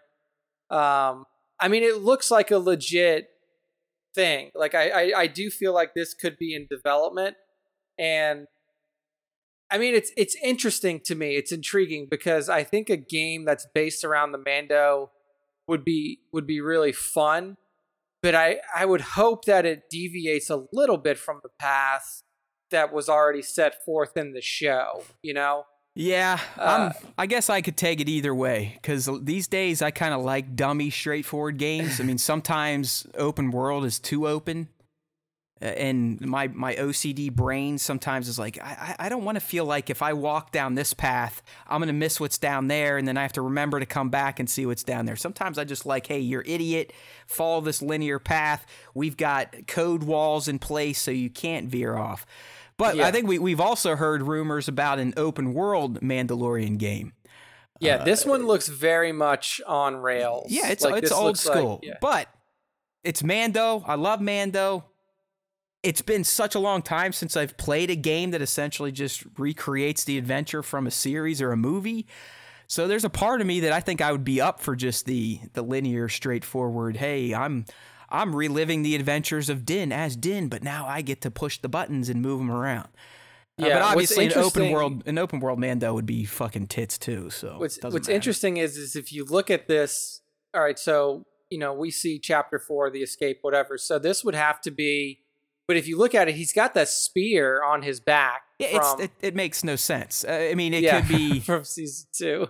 I mean, if it's if it's chapter four of the game, okay, but yeah. it must not have many chapters, because this is essentially the finale of season two. So exactly, yeah, you're you're you're making your way through this fucking yeah, imperial there's, ship, there's, and we there's know definitely it's some suspect shit to this as, as well. I mean, if you look at the the menu screen that Nick keeps talking about, I mean, they typically pay artists that are working on video games usually can nail down a character. And if you look at Grogu, his proportions are, are wonky as fuck. Yeah. I, I mean, look like, how little know. his body is compared to the head. I mean, come on. It, and like the thing is, is like what we see from this is too far along to be alpha footage. Like alpha footage, you wouldn't have load screens. Like oh, this, like this. It's lo- got polish. There's no fucking yeah, doubt. This is, I mean, this, this is this definitely. Has polish. If this is something that's in active development and we haven't heard about yet, then this has to be something that has been very well kept under wraps. You know, because this game looks almost finished. This looks. I mean, obviously, we only see about four and a half minutes of. of I mean, bro, it, here, it had voiceovers, it had menus, yep. It had music, it had sound effects. Oh yeah, I mean, like this is a fully fleshed out game. So, um, you know, I mean, we're, we're the thing is, is like there's no good time for an announcement at this point in the no. year. Like, you know, no, and, we, and we E A, passed. E A is pretty much. They've came out and said, you're not going to get any fucking Star Wars anything until twenty twenty-two, yeah. probably at, at, at Celebration. Yeah. And I mean, could this, hey, could this be like a, a game from a different studio now that the exclusivity is coming to a close? Like, could this be a game that's in active development from whoever, like a different studio that's not unaffiliated with, with E A? I mean, hell, dude, it could be a passion project from a crazy developer that's just used their time and their company's resources to make this shit on, on, oh, their, yeah. you know, on dude, the side. I, they act, well, they actually do that because they have, I remember I was like at one point, um, I had met the guys, his name's Travis Baldry. He used to work on Diablo. I think he worked on Diablo two and then kind of split off and did his own thing, and he made a game recently within the last five years called Rebel Galaxy. And I remember him saying that yeah, I've actually, they actually I, I interviewed him at PAX a couple times. He's a good dude. Yeah, I, I had a I, I interviewed him once at PAX South, and then you know just kind of followed him on Twitter and stuff like that. After that, he is a nice guy. But he mentioned that Rebel Galaxy, they were essentially building it to be a pitch for a Star Wars game. Yeah. And that they had like Millennium Falcon models built, all this other shit that was essentially built to make this Did Star you ever Wars play that game? game? That game's actually I did. Pretty it's good. actually really it's really fun. It's yeah. like, you know, it, it doesn't it doesn't like require a whole shitload of time from you or anything like that. You can kind of pop in and pop out and play. But yeah, I mean, developers will do that. They literally make shit like this just to pitch to yeah. Lucasfilm Games. And then if Lucasfilm Games says, no, we're not interested, it, it just goes down the toilet. Or they they reskin it and they put it out as an original game. Or they uh, or they leak it on YouTube to try and get yeah. the, the fans riled up to get a fan movement going like OnlyFans. It's true. It's very true. So, yeah, I don't know, man. I mean, uh, it, I think we've, we've, we've analyzed it and we've pretty much said that there, there there's almost no way this is just some fan thing that's been cooked up. I mean, there, there there's some thought and care put into this. Yeah, I um I hope it's real. I mean, like, like I said, I'm I'm all for kind of a dumbed down, let's relive the experience Star Wars game because it's been hell what almost two decades since we we've we've had one. Yeah, yeah. I mean, it's like you said, the last one was the Episode Three movie game, which came out in two thousand five. So it's been a long time since we had just for, like a from very... what I remember, that one really wasn't even following the movie per se. It's kind of like, you know, for the, the Phantom Menace, they're like, oh fuck it, we'll just make a game called Kenobi, and they, they yeah. literally just just had a game set during Phantom Menace, but you were just Kenobi the whole time. They let you def they definitely let you stray off the path because I yeah. know that there was like an alternate ending that you could you could choose to do where Anakin kills Kenobi and then Palpatine kills Yoda, and then Anakin's still full Anakin, no missing limbs, and he hmm. at the end of the game you just become Darth Vader as Got that you. Anakin. Yeah, so they they definitely kind of let you play around in the sandbox. It is weird, like to think about it. I mean, if you if you've been a gamer since you can remember, movie or T V show games used to be a yearly thing. Yeah, uh, but they quietly like, just all disappeared, like in the in the later two, you know, two thousands before two thousand ten. I, I think the one that really nuked it was they put out a fucking terrible Iron Man game. For the wasn't Iron, there a like, really to, awful Avatar game too? I think so. Yeah, yeah. It's like that. Like around that time is when like the real shitters started to come out, and then they just put the kibosh on the whole thing. They're like, all right, we don't do these anymore. Yeah. Um. But yeah, I mean, I, I would like to see it.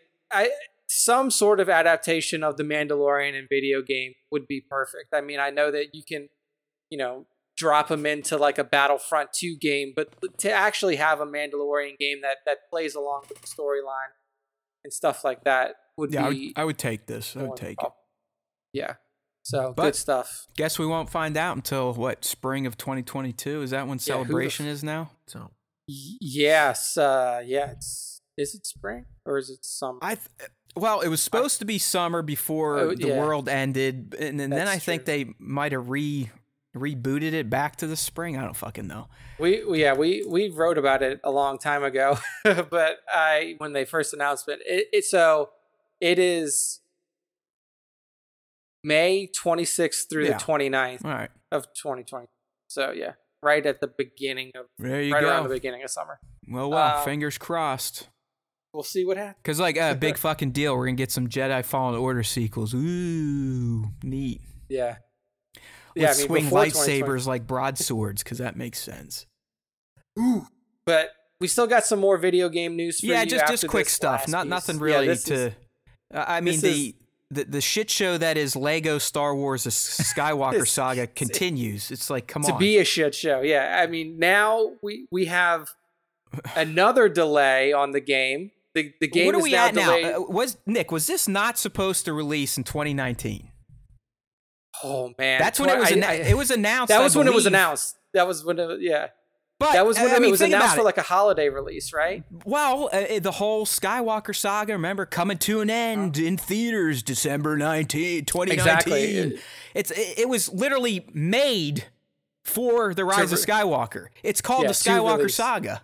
And it's so, it's still not coming out. It's going to be fucking yeah. three years. Yeah, it's so it's spring twenty twenty-two, and and basically, I think this is the fifth delay on this game. Oh or my the, god! Or the fifth announced delay, um, because initially, like this year, it was supposed to release in like November, December. It was supposed to be a holiday this year for sure, and then it got pushed back again. Um, but along with the announcement of the delay, there was a new trailer that dropped and.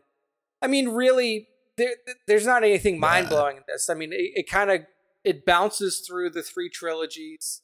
It shows you the different players that you'll be able to interact with and play as.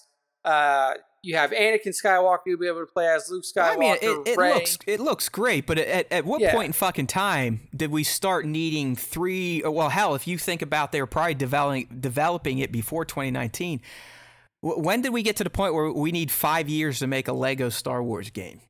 Yeah, I don't understand it, man. Like, I don't know if if they had like a plan set out to be like, okay, this is what we're going to do.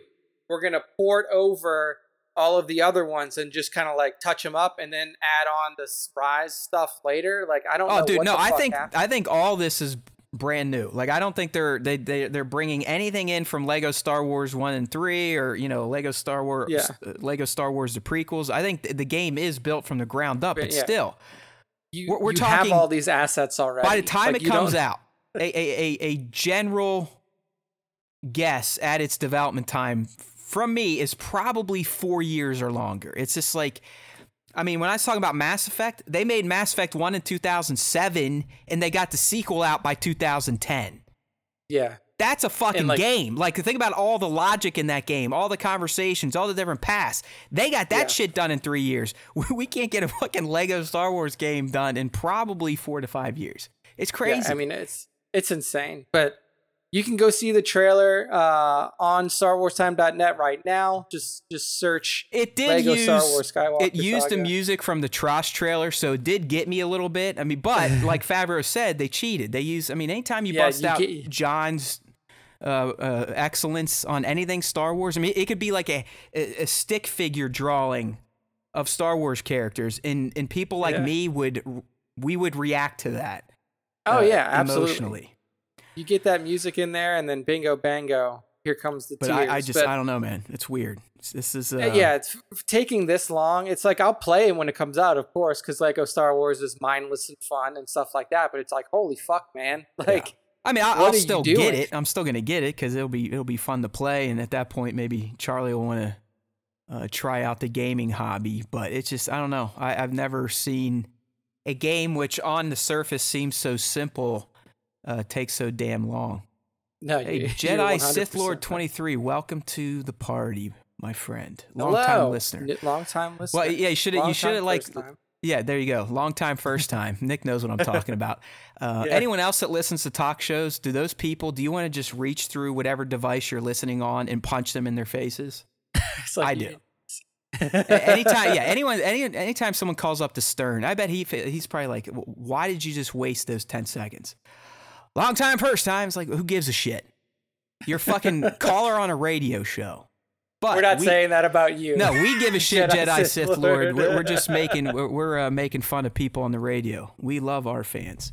Yeah. Uh, all right, I'll take this one here. Real, this is just uh, more of a P S A. I promised Nick I would not eat up time. I on can't shit even that, play this game on shit that he thinks is stupid. Uh, but just out of the blue, I don't know if anyone's been paying attention to this game, but uh, I I might be the only one. But I have. But this Lego Star Wars battle was literally canceled last month. Servers shut down. Beta ran for two years. It's gone. And, and Lego Star Wars Battle is it's an R T S mobile game. Uh, real-time multiplayer. It, it seems like it's going to have some light tower defense elements, but you know, you, you get characters, you build them up, you send them against another team, and hopefully you win. Then out of the blue, yesterday, they're like, "Oh yeah, by the way, it's coming to Apple Arcade soon." I was like, "Okay."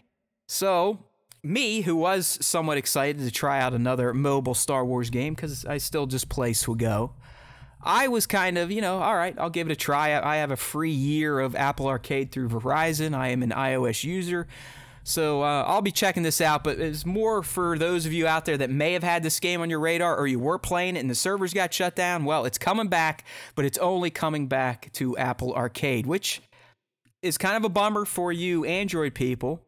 But for those of you that hate mobile games and paywalls and whatnot, the one nice thing about Apple Arcade is that your monthly fee essentially allows for games to be fully unlocked and uh, playable once you download them. So there you go. Lego Star Wars Battle coming to Apple Arcade soon. If you use the links in our post, you can kind of do that and remind me or notify me when it actually goes live. But there is a listing for it in the App Store currently. Interesting. All right. Interesting. It's toy time, right, my friends, and we actually toy have some time. Interesting ones this week. Still don't know if I'm going to uh, shell out some cash, but uh, we got some S H Figure Arts reveals last week in the form of Neo Boba Fett with the repaint. How'd he paint it? That guy. And a uh, full Beskar Din Djarin with no helmet figure from Figure Arts. If you're familiar with Figure Arts, they're higher end um, Black One Series figures. Yeah. You know yeah. what I mean? Um, so is this like the fiftieth full Beskar Mando, sixtieth there you full go. Beskar Nick, Mando? Nick is, I think Nick, even though he's a non-collector, is starting to get just how fucking crazy shit has gone with The Mandalorian and how many of the same figure we can actually get. So yeah, Nick, this, this would be their second release of the season two Mando, but this one has the correct thigh pad because for there some reason... all of the original season two Mandos must have been going off of some old concept art because he still yeah. has an old thigh pad. So now that has what has given all these people the green light to do a another version of essentially the same character, albeit with a different thigh pad. Uh, so I, th- I think this one comes with the spear and, of course, uh, Pedro's yeah. face. Yep. But yeah, it's getting ridiculous. I will say, yeah. though, the Neo Boba is definitely tickling my taint a little bit. Uh, it I think looks it's clean. Yeah, it looks exactly. Clean. The only thing say. that looks wonky to me is that chain code edition. Like, do you think that looks a little, a little funky? Yeah. Like the, the way that it's like designed, it almost looks like there's like fire coming out from. Yeah, I, I think, I think they were trying to go for the, the full effect as as best yeah. they could, but yeah, trying to get that. The, those characters to suspend in midair. I don't think they had a better option than just slap on a big thing of plastic and plastic, cut it up. Yeah, yeah. But I mean, other yeah. than that, I mean, it looks clean. Yeah, I think the Boba looks looks fresh as fuck, and mm-hmm. I'm really trying to stop collecting this scale just because how far off the deep end I've gone on uh, on the hot toy side of things. But I might have to throw the uh, Boba Fett into the cart. I don't even know if he's up for pre-order yet. Anyone in the in the stream chat and know if he's up for pre-order? I haven't seen it, at least. Um, but they're out there. I mean, uh, like I said, when I put this up there, there was zero details. Uh, typically, figure arts, to get them over here to the States, uh, you're looking minimum seventy to eighty dollars. Uh, I don't think either one of these are exclusive, so you should be able to get them from most of those overseas retailers. I mean, uh, even B B T S typically sells some figure arts, but Ami Ami, Nin Nin Game, Premium Bandai, uh, Kurama, stuff like that. So I, I think I'm with Trevor. I might be going with this uh, Boba Fett, but uh, Din two point one point one point one can go fuck himself at this point in time. You know what I mean? Yeah, I think yeah, I think the the thigh pad is not reason enough to buy it. It's ridiculous. Yeah, that it's literally Nick. It's that and the spear, I believe, are the big yeah. differences. Maybe That's the baby so in the bag, insane. But I mean, who gives a shit? So insane. But hey, yeah, you're right though. The the, the Boba looks clean, so. All right, Trevor's uh, saying one sixty is saying September third we should maybe get some pre-order stuff for these um, Boba Fett from Mando and Mando from Mando figure arts figures. Nice. And this just came out like last night or t- today, Nick, and this may even interest you. But this, this set is cool looking shit. This set, man, you know my thoughts on the original Ronin Din Djarin. Yeah. I was like, fuck that. I, I didn't like it. It was, you know, he was in his brown armor. It wasn't full Beskar. He looked kind of bulky. Uh, I, I, we're talking about the, the, the movie realization line from uh, Tamashi or Tamahashi Nations, uh, the Maisho movie realization, where they take Star Wars characters and and re-envision them as samurai or Ronin. They they look fantastic. I mean, these are, like I said, I could even see young Nick potentially wanting to set one of these up on his shelf because they are they're different. I, I do like this, man. Like, I'm a big fan of, you know, uh Eastern culture, Japanese culture in particular, and like to have a little Grogu with a top knot. I'm it's, like, wow, it's okay. It's so great. So yeah, so I passed on the the first Ronin Din. I just I didn't like it. Like I said, he he felt bulkier than usual. I have all the other ones, so, you know, I, I'm a legit collector of this line. But when I saw this new one, which is full Beskar Mando with Grogu, as Nick said, I mean, Grogu is in his own little, like, samurai robe, and he's got a fucking hair bun. Like, that's yeah. it right there. And the best part is, there's a fucking wooden stroller for for Din to push him in. I mean, this is one of the greatest reveals I have seen in twenty twenty-one for a Star Wars action figure. I mean, as the stream is blowing up right now, we are all in love with this new reveal from the movie realization line of full Beskar Din with his little homeboy in a wood wood stroller pram, complete with samurai bun, hair bun. I mean, look I mean, at this guy. Look at him. Th- this one is far, like, I agree with you. This one, just in the Din sculpt alone, is far better than the original release. And adding, I mean, like, adding in the, Gro- I would buy the Grogu by itself if that was an, an look option. At him. I mean, it's just so that, that's what, on the live stream, I just have a huge picture of this warrior Grogu where he, you know, he's got an arm up. It's almost like he's doing a force choke. I mean, some could say he's reaching out lovingly, but I'm going to go with the dark side take. It's like he's like, hey, you looking at me funny? I'm going to snap your trachea. But I, he looks perfect as a little, I mean, what is he, a little Ronin too? Can you have two Ronins? I thought Ronin are, are only one. Or I, like, mean, is it, I guess well, if I, it was like their, well, no, I, I think in this case it would count because their entire, their entire. Well, a lot tribe, of people, of a lot of people in the community are calling it the uh, Lone Wolf and Cub set. Okay, yeah, I buy that too. You know what would have uh, been even, like, just a little... little bit of extra would just to give him like a tiny katana, like right on his hip. Yeah, like that, a little that would, knife or something. Yeah, just a tiny, tiny sword. Or, that or you know, like so some perfect. little little chopsticks and a fly. You know, because he always oh, likes yeah, to yeah, eat no. shit, or like a frog uh-huh. or something.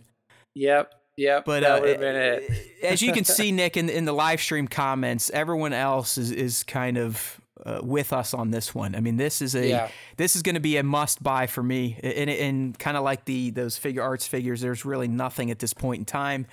Uh, when we get details, uh, I'm sure we'll either blow it up on Instagram or we'll talk about it on the show. Uh, but after skipping uh, Brown Armor Den, Poopy Den, I am definitely fully behind this new uh, new set featuring Ronin Full Beskar Den and Grogu with Man Bun. Yeah, fantastic. I, I support your purchase of this because it's a, a good one. I've actually uh, been really good at not buying toy. I don't think I've, I've made a, a pre-order or a buy in over a month. It's just even the stuff I was talking about, like the you know the Mando Luke and some of that. I, I haven't even touched that. It's just I'm not saying I'm the hobby is fully dead on me, but I just these days, even if I get free time, my my mind goes to ah, maybe I'll play Mass Effect two, a game from eleven years ago, versus set you know getting my mind ready to go do a toy shoot. And yes. Man. If you're watching on camera, I was just scratching my ass crack. uh, I mean, that's all for the for the toys and the topics for today. So that's going to roll us right into our fan segment for this week. That's right. And we got question of the week back. Before we get into this, Nick, I do want to talk about something real quick. Okay. Because last week I, I kind of fucked this up. Friends, autumn is in the air. Pumpkins are in the patch, and our friends at Manscaped are here to make sure you don't carve your pants pumpkins when you're grooming, if you know what I'm saying. Make sure you're keeping things fresh this fall with the leaders in male grooming and their brand new fourth generation performance package. Boys, get ready for a cuffing season like no other. Ready to take the leap into fall with Manscaped? Join the two million men worldwide using Manscaped by going to manscaped dot com for twenty percent off plus free shipping with the code S W T S. All right, you've, you've heard Nick and I talking about this performance package all summer long. We're huge fans of it. We're supporters of it, and we are regular users of it. My favorite is the ball deodorant. That's something I just lathered on my sack before the show today. And in fact, if I waft right here, see me wafting on camera, I get a very pleasant smell thanks to that ball deodorant. But I also credit that pleasant smell to the fact that I'm keeping my weeds whacked down there, so when it gets hot and steamy in the crotch, it's not festering like a swamp, right? And, and we do that by using the new Lawnmower four point oh trimmer. All right, how's your how's your trimming been going? Did did you take oh, it man. to Denver and trim? I did not, but I did a I did a very close shave pre pre trip, so it, it lasted me. I did take some of my grooming supplies though. I did take my my ball deodorant. What is it called? The crop uh, preserver. No, I really think yeah, one the, there is the ball deodorant, which is what you the cream, and then the Reviver yeah. is the spray. I the believe. Reviver is the spray. So I took the I took the actual cream with me, just to stay fresh, because we're going to go on hikes oh, yeah, and stuff you, like that. And it's anti-chafing. You know, it, it's yeah. kind of like putting some uh, W D forty on your balls. Exactly. yeah, a little to, to a certain degree. Yeah, I had the Manscaped underwear with me. So I was I was whipping those uh, during one of our hikes, and they were super comfortable. They Did are not great. Get any sort of chafing. And uh, yeah, those were the two. I, like I still maintain, I know that Manscaped is all about the below the waist grooming. Just give me a, a stick deodorant. And then that way my whole routine Yeah, you'll be is, fully is, covered in the in the Manscaped scent. I'm with you. But yeah. hey people, it's time to bundle up with Manscaped's Performance Package four point oh, because inside this package you'll find the Lawnmower four point oh trimmer, the Weed Whacker ear and nose hair trimmer, crop preserver ball deodorant, that's what we were just talking about, the crop reviver toner, that's the spray, and of course the performance boxer briefs like Nick just mentioned. And don't forget, you even get a travel bag to hold all these goodies in. All right, so the the performance package four point oh includes the lawnmower, it includes the weed whacker, and all of those ball treating goods that we just discussed. All right. And don't forget the free the free gifts if you decide to pick up the Performance Package four point oh in the form of the boxers and the travel bag. All right, so remember, get twenty percent off plus free shipping with the code S W T S at manscaped dot com. That's twenty percent off plus free shipping with the code S W T S at manscaped dot com. Make your balls a priority this fall. Choose Manscaped. Your balls will thank you. And so will we. Uh, just to kind of give you guys a little peek behind the curtain, we are on thin ice. So if anyone needs to uh, reload their Manscaped products, even if it's ball wipes, the preserver, the toner. We could really use your support in September. Uh, without saying it, let's just say if we don't do well this month, we are done with Manscaped, which will probably be good for those of you that don't like listening to the ads. But if you do like us and you like the fact that we are sponsored, uh, we could really use S W T S Nation to get out there and, and make a few buys using S W T S at manscaped dot com. And besides, you also get free shipping. So there you go. Free shipping worldwide. That means you guys down in the in the fake land of Australia. Yep. The semi-fake land of New Zealand. Singapore, I think, was on there now. Singapore I don't think our friends in Philippines now. Can do it, but uh, who knows? I know that. Give it a try. Maybe, Give it a try. Maybe they'll expand over to it, and especially for those U K fans, I feel like we're more popular in the U K yeah. than anywhere else. Maybe we just needed to move to the U K. And just set up home base there. Yeah, hey, hey, Jared. Yeah, definitely get on the ball deodorant. Like this is no joke. This is this is Matt telling you it is one of the no, no, greatest things I've added to my male grooming routine. It's uh, actually it's super legit, and like we, I use it all the time. Hey, I think Matt this, and I have both watch said this. It. Like you know where my hand's at right now. Okay, you see what's happening. All right. Oh God, we're gonna Fresh. Get banned. Fresh. Fresh. Fresh. Fresh. That's all I can say. There you go. None of that. None but of no, that for it's, Monday. It's actually, it's actually really good stuff. Like uh, I'm very impressed with all their products. Yeah, no joke there. Not, not we're not just we're not shills. We definitely believe in the products. I actually need to. I don't know about you, but I'm ready to reorder some of the body wash. I've I've used almost my whole. So the good thing jar. was is that like I before they sent us body wash, I actually bought body wash from them. So I oh, still there you have go. You were already. The second bottle. Yeah, I was Nick's already. Like in. I am the president of the fan club, but I'm also a yeah. a customer. Yeah, but uh, right. yeah, so it's good stuff. Support S W T S at checkout. Pretty please, but hey, now it's time for your segment, fans. You know we asked you for a little help. Now it's time to honor you for said help. Uh, this week, the fan question of the week did return. Uh, ba ba ba ba ba ba ba. I sound like Porky the Pig. Nick, I, I don't know. I mean, I don't expect you to listen or watch full shows that you're not a part of. But did you happen to hear that we have a fan that wants to do a giveaway with us, and they're going to provide three unopened vintage collection Mandalorian figures for us to give away on our platforms? I don't know if you. Uh, I mean, of course, I could have so just, just told you I this just... in our Slack, but yeah, no, yeah. no. I watched. Uh... So far, like I've watched the beginning of the, I've watched the first twenty minutes of the, the right. uh, interview with Jax. Trust me, I don't, so I don't blame you, but that. but here here's kind of the Cliff's Notes. This this awesome dude, fellow Pittsburgher. Uh, I mean, I, I don't really, I don't know him outside of the show and I G, but he, but he just hit us up. He's like, hey, I like you guys. I, I want all these fucking figures. I don't want to be a, a gluttonous collector. I want to give back. I was like, wow, that's pretty fucking great. And he wants us to do it. So uh, we were kind of spitballing last week on the best way to do this. I, I obviously want to do the final drawing or the, the selection on the show itself during the fan segment. But what I need you for and to kind of to take the lead on is is how do we generate entries that are going to benefit the show? I mean, let's be real.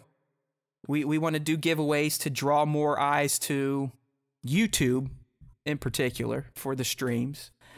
Uh, and Instagram, even though we, we typically have good growth on there anyways. But we got to think of a, a fun way, not just random drawings, because I think Work More or Less has a point where we should almost mm-hmm. create a challenge, a That's Star Wars art challenge, right? Where, you know, we create yeah. a hashtag in addition to our, our usual one for this giveaway.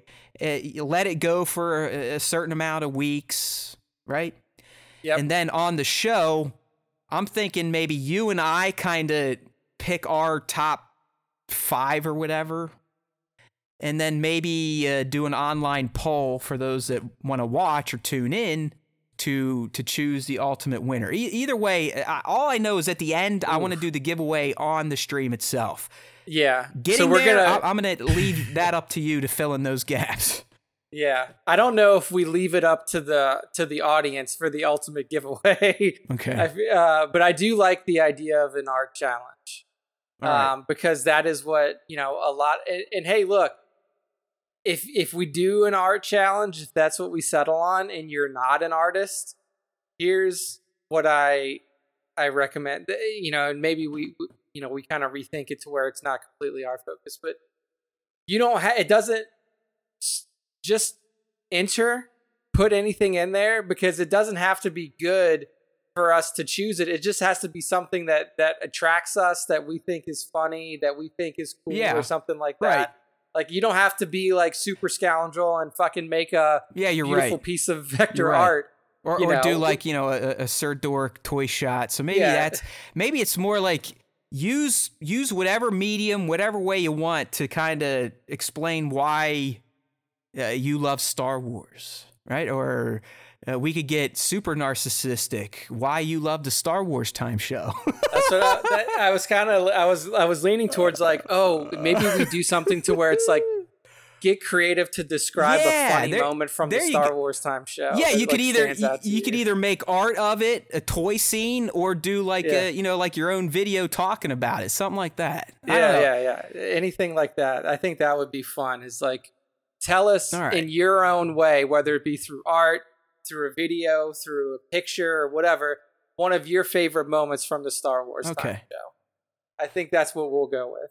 All right, I, I, I like that. We'll um. We'll try to flesh it out a bit more offline. We'll, we'll take it to the yeah. parking lot, as they say in corporate America. Oh, gosh. uh, but yeah, it, it's, I mean, it, let's be real. Full disclosure, I wanted to get more eyes on the show. So there's there's got to be a way to loop people in. You know, we, we may have to start on Instagram, but like, hey, if you want to get involved, tag two friends and leave a comment. So yeah. it kind of drives the algo on Instagram to get the word out to more people. But ultimately, the winner will be chosen on the show based on a submission of some sort. And, yeah. I, and I think Nick's right. I think it should be kind of around your fandom for the show and, and how you want to express it.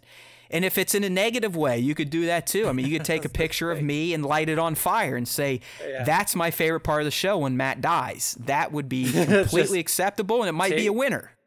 Print up our logo and just just show a, a stream of urine hitting it or something. All right. Who knows? Okay, so we'll try to, yeah, there you go, Bat, that, that works. We'll try to get something a little more official together in between now and next show.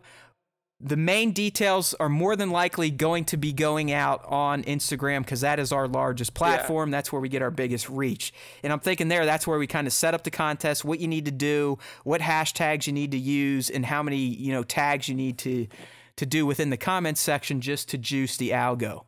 Then from there, we'll let it go a few weeks, and then we'll, we'll um, have a whole segment dedicated to it on the stream uh, this fall. I think it could be could be fun. Yeah, that could be fun. So yeah, we'll we'll whip something up around that. And then then down uh, the road, I might just do a, a generic giveaway, like a let's just get followers giveaway for my my Jackson, which I was like, why the fuck did I buy this again? I haven't taken it out of the box. Not going to take it out of the box. So this guy is definitely going up for a, a giveaway in the future. Because it does seem at this point we're going to have to start doing some of the thumb up the butt gimmick shit to to get more people to check out the show, which is fine. We're hell, Nick, we're going to be three years old in November already, so we've gotten stale. Uh, we've gotten stale, and and the numbers have uh, proven it. But that that's uh, kind of what we're planning for our first official giveaway. All right. Yeah. Yeah, uh, we we have uh, we've thought about Twitch, but really the way to get shit streaming to multiple platforms, it's too big of a pain in the ass. So uh, we've kind of backed off on that, right? Didn't you? You looked yeah. into Twitch, Nick, didn't you? I mean, I, I there is like a there's like a plugin that you can use for O B S that allows you to stream to multiple different sources. Right. Um, but I don't know, since you run the stream through your your P C. I remember not, it, it, it was your, like your Mac. Yeah, it was either either like the fucking plugins weren't supported for Mac, they were outdated, or you, you know, you had to do like the, the head tapping and tummy rubbing in a circle to get it to work. And I was just like, yeah. you know, for how small of a show we are, I, I just like, yeah, how I much will say bending that over backwards do I have to do to try to get yeah. people to watch? I will say that if we did stream on Twitch, and that if all of our viewers, current viewers now, just watched us on Twitch, we would be able to hit affiliate pretty easily And that would give us a subscribe button where people could choose to give us money if they wanted to. Uh, yeah. But then we would have to kill the streams on YouTube because it wouldn't be. It's something, you know, maybe, maybe if I down the road. If I feel like it one day, is because, you know, the kid is back in kindergarten, at least till I'm thinking yeah. it gets shut I down. I mean, we have we have a Twitch channel because right. I've already made that. So we've we've been uh, we've so been thinking about it. Yeah, it's it's it's come it. up in conversation before. So this is not definitely not the first time that, that And yes, Bat, we understand there's probably not a lot of three point seven five collectors out there, but a giveaway is a giveaway, all right? So hey, bud. You don't have it's to free. You, don't, you don't have to enter if you do not if you're it's offended free. by that scale. Um uh, I mean, honestly, something that would make my life a lot easier. I, I, I should just start wheeling all of this shit on my table in front of the camera just, and be like, giveaway, giveaway, giveaway, giveaway. If you get a thousand people to sub to YouTube, I'll give you my Din Djarin hot toys. Yeah. If you get another thousand, you can have the heavy hot toys. There you go. Uh, that that's when I'll start giving away big shit. Like if you, if people can promise me thousands of subs for that type of prize, we'll talk. All right. There we go. There we go. All right. Okay, so let's get let's actually ready? get in this fan segment. Let's get the fuck out of here. We we did uh, bring back the fan question of the week. Let me switch to the right screen, and then we're off to the races. So this week, the question prompt was, what was your favorite moment or reveal from the B T S episode about bringing Luke Skywalker to Mando? And, you know, we, we didn't get a ton, but we got some very thoughtful responses from a few of you. Um, yeah. First one was a very thoughtful response from Connor Tierney. Yeah, so I'll I'll take this long one, Nick, and then you, you can peel through the rest. I'll take so. the, the rest. All right, so th- this comes from Connor, Mister Press Pause, fan of the show, and we are a fan of his work. So here we go. It was a small thing, but there was a shot of Mark as Luke holding Grogu, then looking over his shoulder as R two rolls in. There was something about that moment that got to me. The looks of, famili- of familiarly on Luke's face. The nonchalantness of it all was so heartwarming. Luke looked over as if to say, well, about time you rolled up. Like they were old buddies. Such a small gesture. That's something that Frank Oz used to say about Mark. We believe all this crazy stuff is real because Mark believes it. Seeing that B T S made it feel like these guys caught lightning in a bottle. Like this special moment was almost too perfect, as if by accident. That's what makes it so special. To see these people who clearly care so deeply about Star Wars put so much into that moment. And what a special thing it is. As an aside, I would one hundred percent watch that episode with the non-de-aged Luke. Don't even have to add the effects. Just throw the green screen Mark in there. He looked great in those robes. He did. He looked real good. So there you um, go. Yeah, I, I feel like Star Wars in general is just like a lightning in a bottle kind of situation.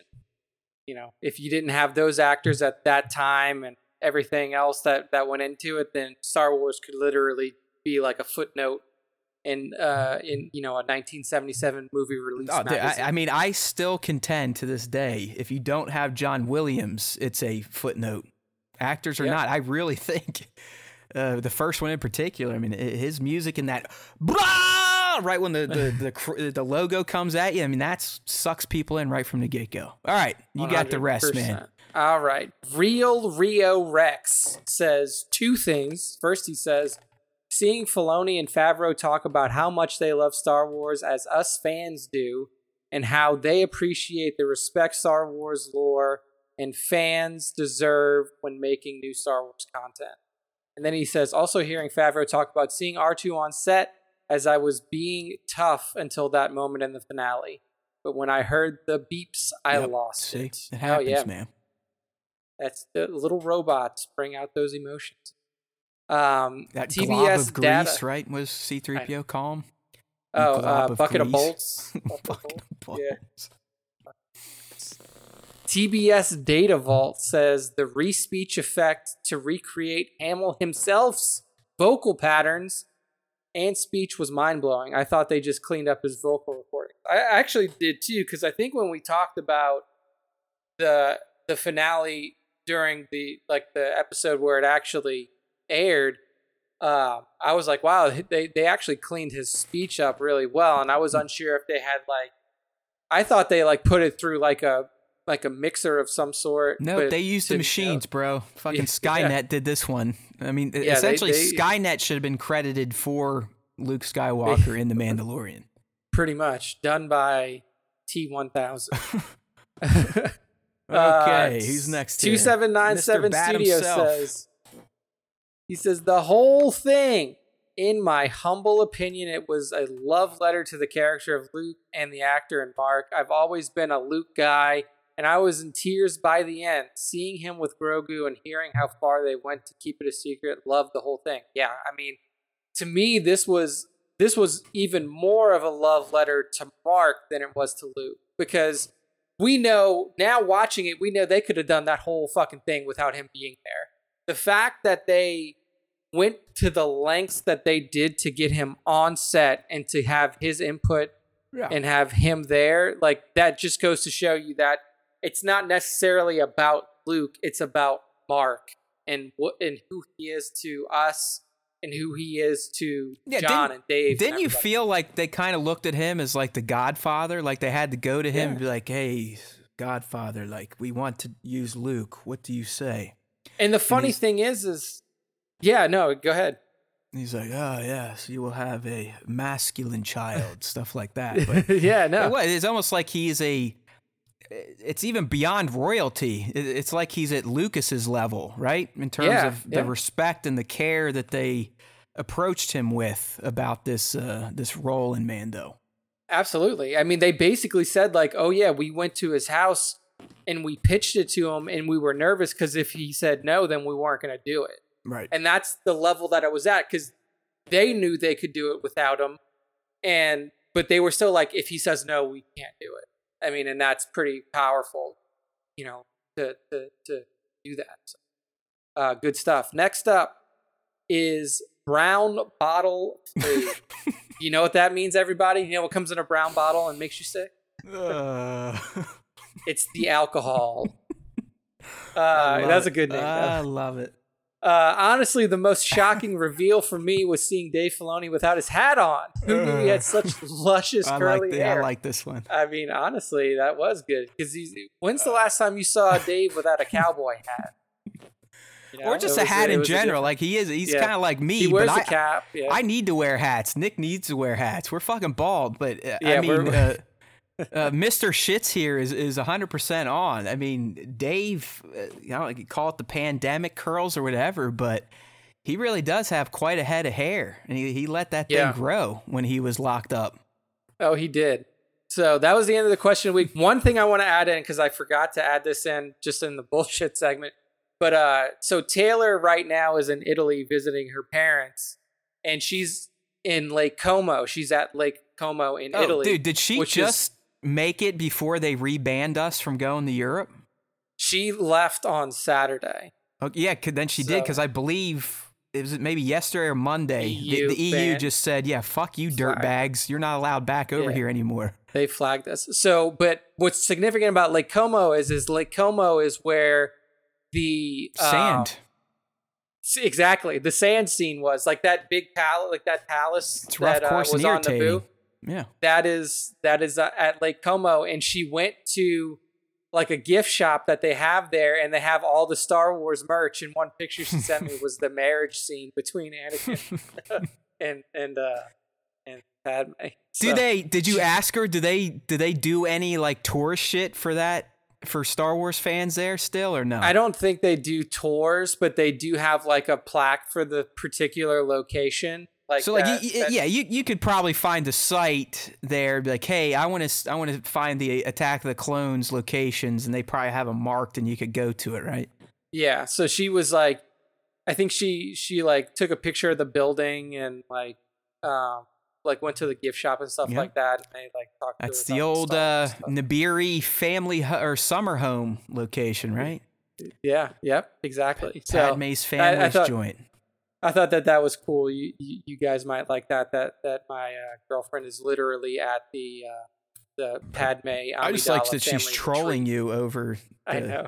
Attack the of funny the thing is, is like, she, like this is so. This is what she said to me. She says, um, "I've been to more Star Wars filming locations than you. How does that feel? You're basically a fake fan." Ah, look at this. See, a lot. Of, you know, these people, they don't know Taylor. I mean, Taylor could kick Nick's ass physically. And now mentally, so I like it's, it. So we went back and forth, and I told her she hasn't seen the prequels because, like, we watched the O T, and then we watched the, we watched the uh, the sequels, and I told her I was like, "You don't even know what movie that's from, right?" And, it, and she's like, "I do too. Well, this is should, where Anakin got married." You should sell it. You'd be like, "Hey, it's the best." I'll tell you what. Yeah, I just like, watched A O T C. One. I think, yeah, I was talking to, to Jason about last week. Um, you know, whatever. I was probably drinking on a Saturday night. We're bringing out the big screen. I'm like, Attack of the Clones! For some reason, when I, you know, have some beers, I get very Star Wars nostalgic. And I, this summer in particular, I've really wanted to just watch Star Wars movies on the weekends. Uh, but this, I kind of had a little, little bit of a push to watch it again, thanks to the end of Bad Batch and the destru- and the destruction of Kamino and all the stuff we learned about Kamino from that series. And I'm not gonna lie, Nick, when when Kenobi got to Kamino, it did have a whole new feel because you're thinking like, Omega's there, Nala Sayes is probably hanging out with Omega. I wonder if Omega and Boba ever crossed paths and didn't know that they were the same clone. Um, and then the rest of the movie plays out and you're like, holy shit, what the fuck is this? But it, it does, I mean, kind of even like Revenge of the Sith and prequels in general for me, with time and with cartoons, all things can be fixed. Mm-hmm. Um, but hey, in the oh, end, yeah. I'm st- I'm really starting to kind of like Attack of the Clones as a fun, silly Star Wars movie. It's I was just gonna say, like, you have to. It's the visuals, it you know. Yeah, you got some great visuals, you got some silliness, and it's just like, all right, it's you know, it's it's just a very different type of film, and the acting's not great at all. But I don't know, it's it's growing on me. It really is. Good old A O T C. All right, dude, there let's get into the fan segment so we can get. I mean. The top five, so we can shut things down here. Uh, just real quick, if you are new to the show or new to this segment, every week, Nick chooses five Star Wars artists to feature on the live stream, and he pulls them from a pool of content that I curate throughout the week on Instagram. So if you want to get involved, follow Star Wars Time Show on Instagram. Tag us in all of your Star Wars content, art or not art. You never know what's going to kind of pique our interest or my eye. And then use hashtag Star Wars Time Show. So throughout the week, I'll be featuring stuff on the account. And then on Monday, Nick picks his favorite five and lays them down for the live stream. And that is what we're going to talk about right now. So we're talking about the top five Star Wars featured artists of the week, eight twenty-three to eight thirty. Nick, let's do it. All right, first up is uh, somebody that I mentioned earlier in the show, speaking of his artistry prowess. This is at super underscore scoundrel. Devin, our good friend, makes it again. And with this shot here, so Matt, I, I don't know if he was just like, if this is like a Din reskin or a right. Din recolor, but what we have is like a fully black armored Mandalorian. And it just looks so cool because it's like you're so used to seeing Mandalorians with like, you know, with different colored armor and yeah, stuff color, like that. Right. Yeah. Like, Here, here's my take. I, I don't think it's Din. I think it's just a Mando. But the, the helmet, Nick, to me is inspired from the the Mandalorians that teamed up with the Imperials, like uh, Gar Saxon's faction. Yeah, like the, the, the Super Imperial Commandos. Commandos, I think is what they called yeah. them. Uh, but I, to me, what what kind of stands out as being wildly different is the pistol, because I mean it looks yeah, like a straight up gun from yeah, our yeah, it looks world. Like a real gun. I mean, I, I'm not well versed in, in handguns. I mean, it looks kind of looks like a forty-five, maybe. I don't know. Like, I mean, what what are you looking at here? Those people that are into guns and all the models. I just have a SIG. I know it shoots bullets and can kill people. I don't really know all the models and what they look like, but. I just dig seeing a normal handgun in the hands of a Mandalorian. It just yeah. it looks natural. It it's almost, just like this. It feels grittier. Yeah, you know, like, like, like they're, they're even like, more badass by by wielding a real life earthly handgun. Yeah, exactly. It's pretty. I just thought it was a really fucking cool concept that that Devin came up with. Like taking these characters that were already badass, doing like a full, almost like a full matte black kind of paint over on it, and then giving him that, like you said, that more realistic type of pistol. Yeah, that pistol just looks uh, mean. You know, it just looks like, if we don't need fucking laser bolts, I'm going to put slugs through your head. Yeah, like, I mean, like, it was like fucking... execution style, like, you know, mafia execution, on your knees, yeah. back of the skull, tap, tap. Uh, yeah, I'm with you there, Jedi Sith Lord. I forgot about that. This is definitely reminiscent of oh, yeah. uh, what, what Boba did in War of the Bounty Hunters to disguise who he was to uh, try and get Han Solo fixing carbonite when he repainted his armor all matte black. And I think he showed us in that comic, and now Super Scoundrel is showing us here. Mandos in all black look fucking fantastic. Indeed, they do. At super underscore scoundrel. Yeah, he's at Galaxy's Edge right now. He told me. He's like, oh, I'm not going to be there. I'm at Galaxy's Edge, which looks fucking dead, by the way. Is that the case? Anybody? Yeah, I mean, they're probably... I guess Nick will find out in a couple months. Yeah, because I'll be there in November. Um, right now, I think that the, the way that you have to do it is you have to book your parks on specific, like on specific days. So previously... I mean, you know, anybody who's gone to Disney knows that. Well, he's go also going to um, he's going to the California one, so it's going to have okay. probably even more restrictions than than Florida for sure. Th- yeah, the cesspool down there.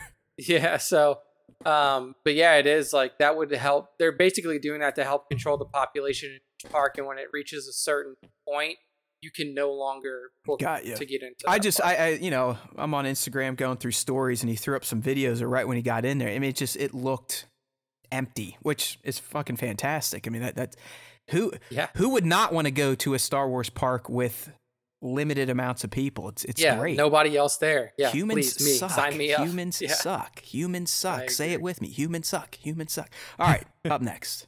All right, up next is K C Whitey Toys. K C dot W H I T E E E Toys. What, you called him a Whitey? Is that what you just said? Whitey. Whitey Toys. um, so what we got here is... It's a fun shot. Uh, it's a fun shot. Yeah, exactly. It's a fun shot. We have a, we have a First Order trooper on a dirt bike zooming away from an explosion in the background that has clearly uh, blown up one of his comrades. um but it was a- actually when I saw this, I was like, oh man, it's a cool Sir Dork shot, and I opened it up and it wasn't Sir Dork, and I was like, damn, this is pretty fun. So yeah, it's just like First Order trooper on a on a dirt bike doing a wheelie, riding away from an explosion in the background that caught his his uh comrade in, yeah, the, in the line of fire. I don't know what it is, but whenever you incorporate real life objects sometimes into the toy photography, it just it can really make the shot. And that's the case here with K C Whitey Toy Shot. It just, the way he got the dirt bike to pop the wheelie while the figure's balancing, the figure's got his gun up. He's only he's only holding on to the bike with one hand. It, it gives it a very natural looking pose. So obviously there is a story being told. The characters feel alive. And even though a dirt bike in Star Wars makes zero sense, it makes sense in this shot, which means it was a well-executed shot. Exactly. Uh, so I always like Star Wars humor. I always like humorous setups like this. Uh, but as someone that has f- farted around in this hobby, I also appreciate when a setup is is executed well. And and getting any of these little dickheads to balance on any other little piece of plastic is a feat in and of itself. So kudos to K C Whitey Toys here. There we go. At K C, the letter K, the letter C, dot W H I T E E E T O Y S on Instagram. Very fun setup there, my friend. Well done. Um, next up, this is a very fitting image for the episode that we're on. This is Nick, a, I'll tell image. You, before you get into this, we got a lot, as the community does. Anytime yeah. they learn something new from new Star Wars, they jump on it, because we got a lot of similar shots to this that you're about to introduce. There we go. And this one here is from Betty Ione underscore S W. And as Matt was saying, this is a new thing. So what we see is Plo Koon holding little baby Grogu, yep. just like uh, Luke did in the finale episode of season two of The Mandalorian. You even have R four there in the background. The I like that addition to it, the R four unit in the background. Um, but this is what could have happened. I mean, not was... to be a complete nerd, but I think that's R five. R five. Oh, yeah. I'm such R five. A tool. I am a tool. no, yeah, I mean, right. there there there was a lot of people in the community last week, and there might even popping up this week that that latched on to Plo Koon was the place the placeholder for Luke and Mando, and I mean, we even had I think it's B A C Customs.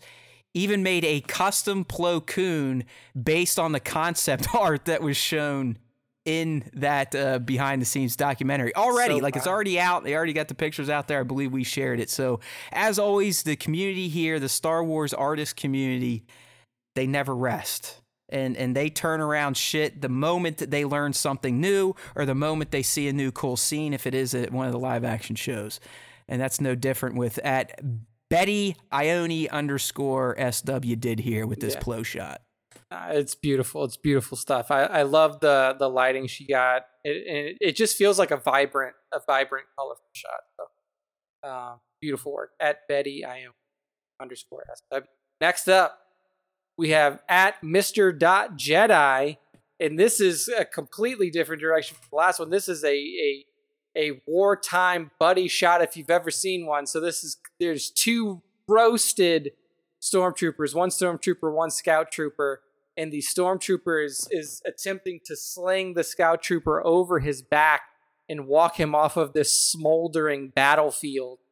Um, this is, yeah, I mean, again, like this is one of those like wartime shots that really, it shows you a side of Star Wars war, like the war part of Star Wars that you never really got to see in the actual film. The only time you got to see it was uh, like in some select scenes from Animated and in, in the very brief scenes from Solo where you saw the uh, the battles going down. Oh, yeah, well, because, you know, Stormtrooper, they were just cannon fodder, right? I mean, the, exactly. the rebels killed millions of them on the Death Star, so they're expendable, but... You know, in, in the, the, the artist community, they, they have humanized the bucket heads, and, and that's what Mister Jedi is doing here. I mean, they may be assholes that, that were either conscripted or, or willingly joined the Empire as we're learning, but they have feelings too. They have emotions. Yeah. These these could have been, um, you know, what what the fuck, the uh, boot camp buddies, right? You know, one went into the scout trooper division after boot camp, the other one into the ground forces of the, of the stormtroopers, and they are in the battle together, and homeboy got taken out, so the stormtrooper is wheeling his friend off on his back. Yeah, um, no, that's... But it, it's another one, like I said, anytime you get these, these little cocksuckers to behave for you, And, and actually balance other cocksuckers on them, and they still stay standing upright. I mean, I don't know if there was uh, poles being used or whatnot. That is oh, oh that's an accomplishment right there.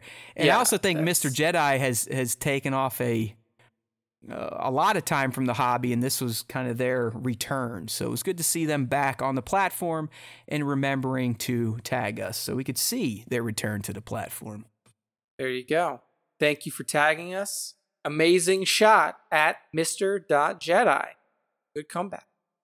Um, and then the last one in the top five this week is a really cool scene recreation from at Mister Stormtrooper Davis uh, from R O T J. So we see the whole crew, the whole R O T J crew. They're on Endor.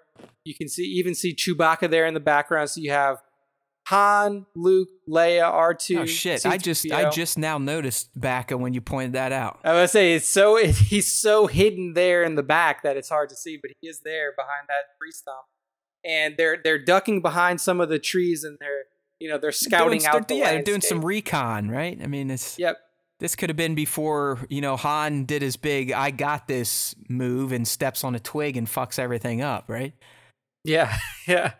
Um, so I, I just thought it was a really well done scene recreation. I love the the atmospheric effects that he put in to kind of like match that that like oh, kind of great. humid. I mean, this is feeling. as as like a natural toy photography shot as it gets. I mean, out in the woods, uh, looks like used natural light. Maybe maybe corrected it a bit in post. Uh, but for the most part, I know Mister Stormtrooper Davis usually does full on B T Ss or videos, so I'm sure we could figure this out. But it looks like this is all all practical, all outdoors, probably tweaked C three P O's lights and post. Uh, but that's about it. I, I just like the scene. I have this set of figures. They've been sitting in a drawer since last year, so I don't know if I'll ever shoot them. But um, people like at Mister Stormtrooper Davis have used them wisely in shots like this. Yeah. It's a perfect shot for the Return of the Jedi kitted rebels. And I'm talking about Luke, Leia, and Han. They've all got their... Uh, the twins got their ponchos on. Han's got his duster. It's just good. I mean, it's just a, a good-looking shot, like almost movie still type of shot. Yeah, yeah, and, and he does have a, a B T S on his feed, too. If you look at the shot, like the post that he put up right after the shot, it is, it's like, he's it, it's real-ass wood, from what I can tell, and it's just natural light, him out there with his camera snapping the shot. So, I mean, it's just a beautiful job by uh, at Mister Stormtrooper Davis. Well done. And there it is, everybody. That's the end of the top five for this week. And that's the end of our show for this week. Woohoo! All right. Well, if it's the end of the show, you know what time it is. It's time for Star Wars Time dot net. That's right. Our home base, where you can find all the content that we talk about on the show. We tried to do things a little bit quicker for you today. Hopefully you enjoyed it. I don't know. We're still thirty minutes, maybe too long. But I think there was, there was a lot of stuff to talk about that we might not have thought was worth talking about. But in the end, Star Wars Time dot net, if you're new here, this is the best place to go to get connected to the show outside of the live stream. So content lives here, but all of our jump off links. So if you want to get on the podcast, even if you watch the live stream, you know, maybe you want to download the audio only version on Wednesdays, going to Star Wars Time dot net is the best place to do that because we have all of the links for you. What we will ask, though, if you do freshly subscribe to the podcast, please leave a rating and review. It's the only way we get uh, any sort of play on Spotify's, the Apples, the Googles of the world, uh, the algorithms, the machine learnings, you know, all these things that are creating Luke Skywalker for us. They need to know we're excellent, too, and the only way to let them know is if you rate or review. I shit you not. Just trust me, and and give give one to the bros here. Give give give a few stars. Give a few words. It it means more than you will ever know. But if you do just like the YouTube stuff, that's okay. We don't hate you that much. You can also subscribe to our YouTube channel from Star Wars Time dot net. Just scroll down there, hit the subscribe button, or if you're on YouTube, just add a slash Star Wars Time Show after the com, and it will take you to the promised land. Because, my friends, as you all know, there's always time for Star Wars Time, okay? There's always time. There truly is always time for Star Wars Time, even if there's literally nothing Star Wars related going on that people give a shit about. But that's why we're here. We keep you in the know with all the nonsense that you probably didn't need to know. But I think there's a service in there somewhere. So get them, convince them, trick them, Kool-Aid them, do what you got to do. But just remind each and every Star Wars friend or family member you have out there that if they do listen to the Star Wars Time Show, the Force will be with them. Always.